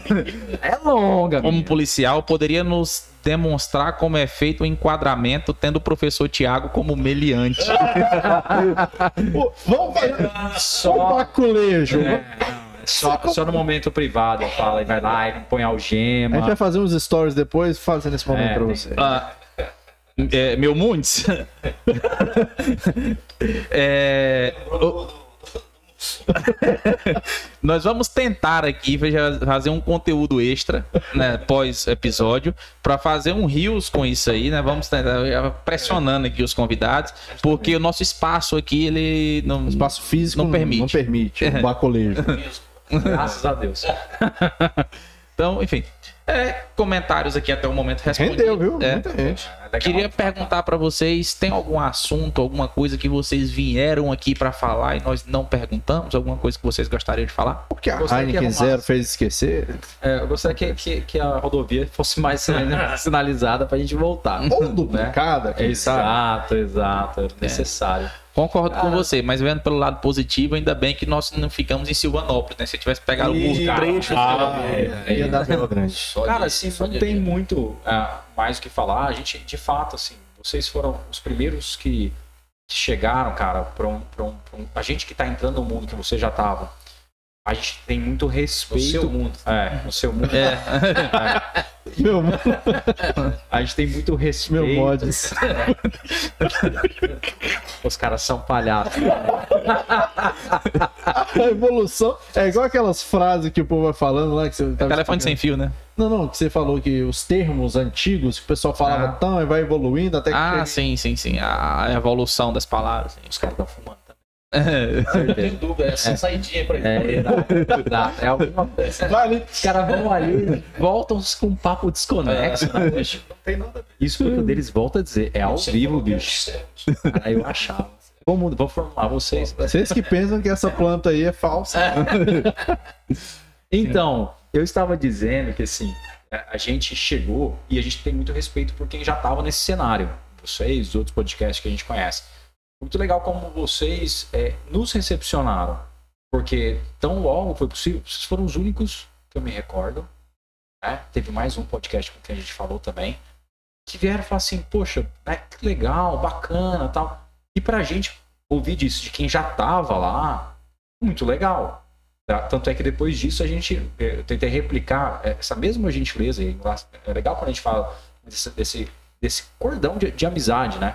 Eh, tem um outro podcast que é para vir aí, né? O pessoal já, já, já disse que vai lançar, o Pequi Jurídico, que vai também nessa linha né, de podcast. eh, Ah, tem um pequi jurídico? É, parece que, parece que vai lançar, não não lançou ainda. Eu vi um pequi podcast que É. Ih, vai dar merda. É, não, não, parece que é isso aí. É o mesmo. Mas que é na área, que é na área, não sei, não sei. Pode ser que seja, pode ser que não. né? Mas que também na área do direito o pessoal tá vindo. Poxa, que legal. Que sejam todos muito bem-vindos. E obrigado pela atitude de vocês. E, cara, pô, que legal vocês. E mais que isso, vem aqui, vem falar com a gente, dando espaço. né? Ou seja, que mostra pra gente que o lance é mesmo é unir e a gente poder progredir. E espero que a gente tenha vindo aqui, tenha entretido também o pessoal. A gente gosta de falar muita besteira, a gente gosta de dar risada. A ideia é que seja sempre uma presepada, é, in- in- intercalando esses momentos sérios e das risadas e tudo mais. E agradecer mesmo pela oportunidade, né? E mais uma vez pela oportunidade de estar do lado daquele parceiro, amigo, aí, garotinho. que é o Abzar Punhado. Firme. Você quase matou vivo. na estrada. Vivo. Sem Ah, contar que exato. tá sério. Ele vai voltar Eu sou dirigindo. muito grato a Deus, né? porque- né? O milagre se operou. Não, mas é só acrescentando que o, que o e aí, Yuri e Fábio, a torcida nossa para que vocês continuem, estão fazendo um, e, e eu vejo assim como também prestando um serviço eh, social, porque na, na medida em que vocês ah, com esse canal levam eh, assuntos, esclarecimentos, né, eh, temáticas que você não encontra a todo momento, né, e com um papo bem descontraído, bem light, bem à vontade, isso só enriquece e faz valer a pena o que a gente está fazendo. Né? Da nossa vinda hoje, é, correndo risco de vida, vocês podem ter certeza Ele nunca vai te perdoar, Ah, não não sabia desse detalhe, descobri aqui hoje. Sempre revelar, né? Mas, mas foi maravilhoso, foi bacana. Gostei demais a, a interação. E quando você pergunta se haveria algo mais, eu, eu vou falar para o meu parceiro aqui, o Thiago. Tem algo. Olha aí. Aliás, tem algos. Algos. Tem algos. Ou algas Tem também. algas. Pode ser. Não, tem, tem. Só Algos. Não, para. Para. algos. para. Só que o, Furar o teu que presta com esse cigarro. Para com essa porra.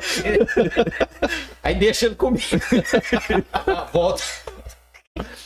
Um Mas a, a- tem, tem, tem alguns assuntos que eu gostaria de ter tratado aqui hoje. E, mas eu não vou dizer quais são, porque vocês já estão sendo convidados para para nos fazer uma visita. Vamos só olhar isso Ah, eu tenho uma aí. E, obrigação. lá, e aí, aí esses assuntos vão E ficou faltando só uma coisa que eu tinha que falar. Quero mandar um abraço, um beijo pra Júlia, a minha cunhada, a irmã da Natália, que falou: Thiago, você tem obrigação de mandar um abraço, um Júlia. beijo.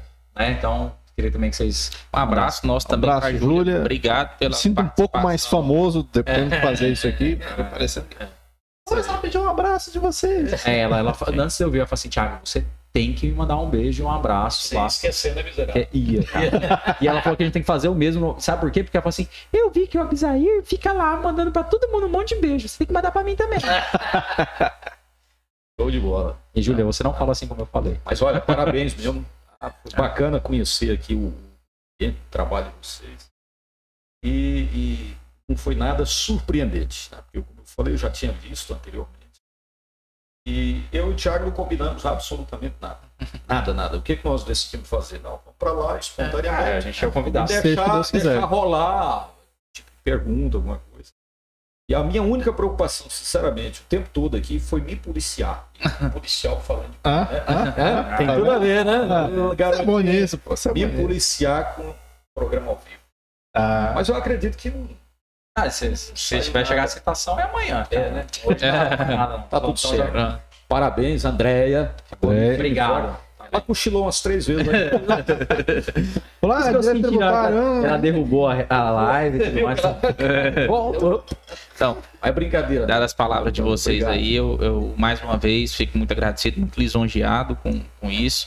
E falei aqui, né, da, da minha experiência, que quando eu conheci o podcast de vocês, que vi os episódios, não vi o do Gustavo Borges ainda, mas, mas vou Cara, ver. tá legal, inspirador, cara. É, vou ver ainda. É, mas eu quero dizer aqui publicamente, de podcast para podcast, que vocês hoje são os melhores do estado do Tocantins. Imagina. Show, é isso aí. Não, tamo A gente, é, do, do meu ponto de vista. O que a todo- gente considera É, é. de, de, de podcast, de, de, de Vocês, interação, de vocês têm um excelente cenário, uma excelente qualidade de áudio, excelente qualidade de vídeo, uma dinâmica, uma interação, uma riqueza de conteúdo que eu fiquei com uma inveja, inveja boa, né? De alcançar o nível que vocês apresentam. Inveja verde, né, Igor? tá? É, Pra gente, o que você tá falando é, cara, é, acho que é a melhor coisa que eu já ouvi até hoje no nosso trabalho. Porque, assim, a gente é, começou de uma forma muito despretensiosa, muito respeito a todo mundo que veio antes, né? Como os pela experiência que você Ah, eu quero ficar rico, né? Isso é verdade. Mas, mas eu preciso dizer Ele aqui outra falou coisa. diferente, cara. Vamos poder Mas-. Cara, mas ele tava no roteiro, eu li. Não, é que eu li. Ele na internet que a gente tem que falar. assim. Primeiro ele não te conta, ele não te Não, conta não, que é cego. Você fala que é cego do olho. cara, Não, moço, presta atenção. Não, vamos ficar rico, mas é assim que fica rico. É falar, não, imagina. Ah, Tem que ser É modesto. tática. É, É a é, tática. é a estratégia. Depois a gente pega o dinheiro e esconde deles. Então é isso, todo mundo que quer passar o Pix, o nosso Pix hoje é, é diferente o deles, é pra cá. E por falar em Pix, Pix. você que tá nos assistindo aqui até esse momento, você que não tinha nada melhor pra fazer e teve coragem de ficar aqui até agora. caiu aqui de Vendo esses velhos. Vendo esses velhos que estão fazendo podcast aqui. Velho, É. segue de um oi, é uns trem. Ai, meu Deus. Tudo descabrelado. nos ajude a manter esse canal aberto, a gente aqui com essa qualidade, servindo Heineken para nossos convidados. Heineken. né? É é, Heineken. Ou também popularmente, ou também, ou também popularmente, é, carinhosamente apelidado de Kryptonita, né? É. Ih, ferrou. Chá verde. Ó, Kryptonita. Vai dar merda. Será que ele chega em casa hoje? Faz um pix aí pra gente, pra ajudar a gente continuar com esse projeto aqui em frente. Nosso pix é cerradodinâmico.gmail.com E se você está até aqui, curte esse vídeo, é, se inscreve no canal, ativa o sininho de notificações para receber as notificações dos próximos episódios. Compartilha esse vídeo, manda pros seus amigos, pros seus inimigos, pro todo mundo. Sua sogra. É. Pessoas ótimas E da nós, sua vida. e nós Pro estamos seu também... Mundes. É, pro seu Mundes. E nós também estamos em todos os agregadores. Não, não, Yuri. Porra, porra Yuri. Porra, não. Então, Não. Moço, eu tô sacaneando. Eu sou o principal crítico dessa merda, dessa linguagem neutra. É, estamos em todos os agregadores de podcast, Spotify, Deezer, Google Podcast, Apple Podcast, enfim. Ouve a gente lá também. Escute, escute a gente. Se você quiser ver esses rostos bonitos. Até hoje eu não entendi se é rostos É. ou rostos. Esses rostos que são bonitos. Posters. Com narizes que não cheiram, Aí, com viu? olhos que não enxergam. Não é rosto nem rosto. Cara, é, se é rosto. juntar todo mundo aqui não dá um, né? Um tem cabelo, um não tem nariz. Um não enxerga, outro não sente cheiro. Já não tem. Meu Deus. Tá vendo? Bateu. É Ai, um conjunto de deficiências aí. Tá difícil. Se juntar, ainda vai faltar pedaço. Negócio sensacional. É isso, gente. Muito obrigado pela presença de vocês. Valeu, valeu. Foi sensacional. Altas hacks. Depois a gente vai jogar boliche com isso aqui. A gente vai fazer um Eu Reels. tava fazendo isso aqui já, tá? Já tá organizando. E o que eu aí. tava observando aqui agora, pra você ver como é que é, né? Que quando a idade vai chegando, você vai ficando mais resistente, você vai ter mais treino, né? Eu que a gente, a gente só com um, eles, olha o tanto, olha o tanto que eles beberam. E não ficam bêbados. tá vendo? Tá vendo? Os caras são fortes. Tá, gente, é muito bom. 100%. Mas se bem que faz sentido, Thiago, porque você deveria ter bebido álcool. Porque eu não vou voltar dirigindo? Não, não, porque quando você bebe com, Ah, com álcool, você enxerga duplicado. Aí seu olho, um olho é grau dois. Verdade, bicho. lógico, Vou, vou pensar. Tem rumo. Tem vou fazer isso. Vou pegar essa TO. Deve ser Meu, bom. meu medo é dele não enxergar duplicado. Ah, o governo até hoje não enxerga ela duplicada. Puta que Mas pariu. com certeza não voltaria dirigindo. Depois dessa. Muito bem. Então, pra vocês, muito obrigado por ter aqui. Tchau, obrigados. Não, Yuri. Pô. Valeu. Tchau, agora sim. Tchau, obrigado.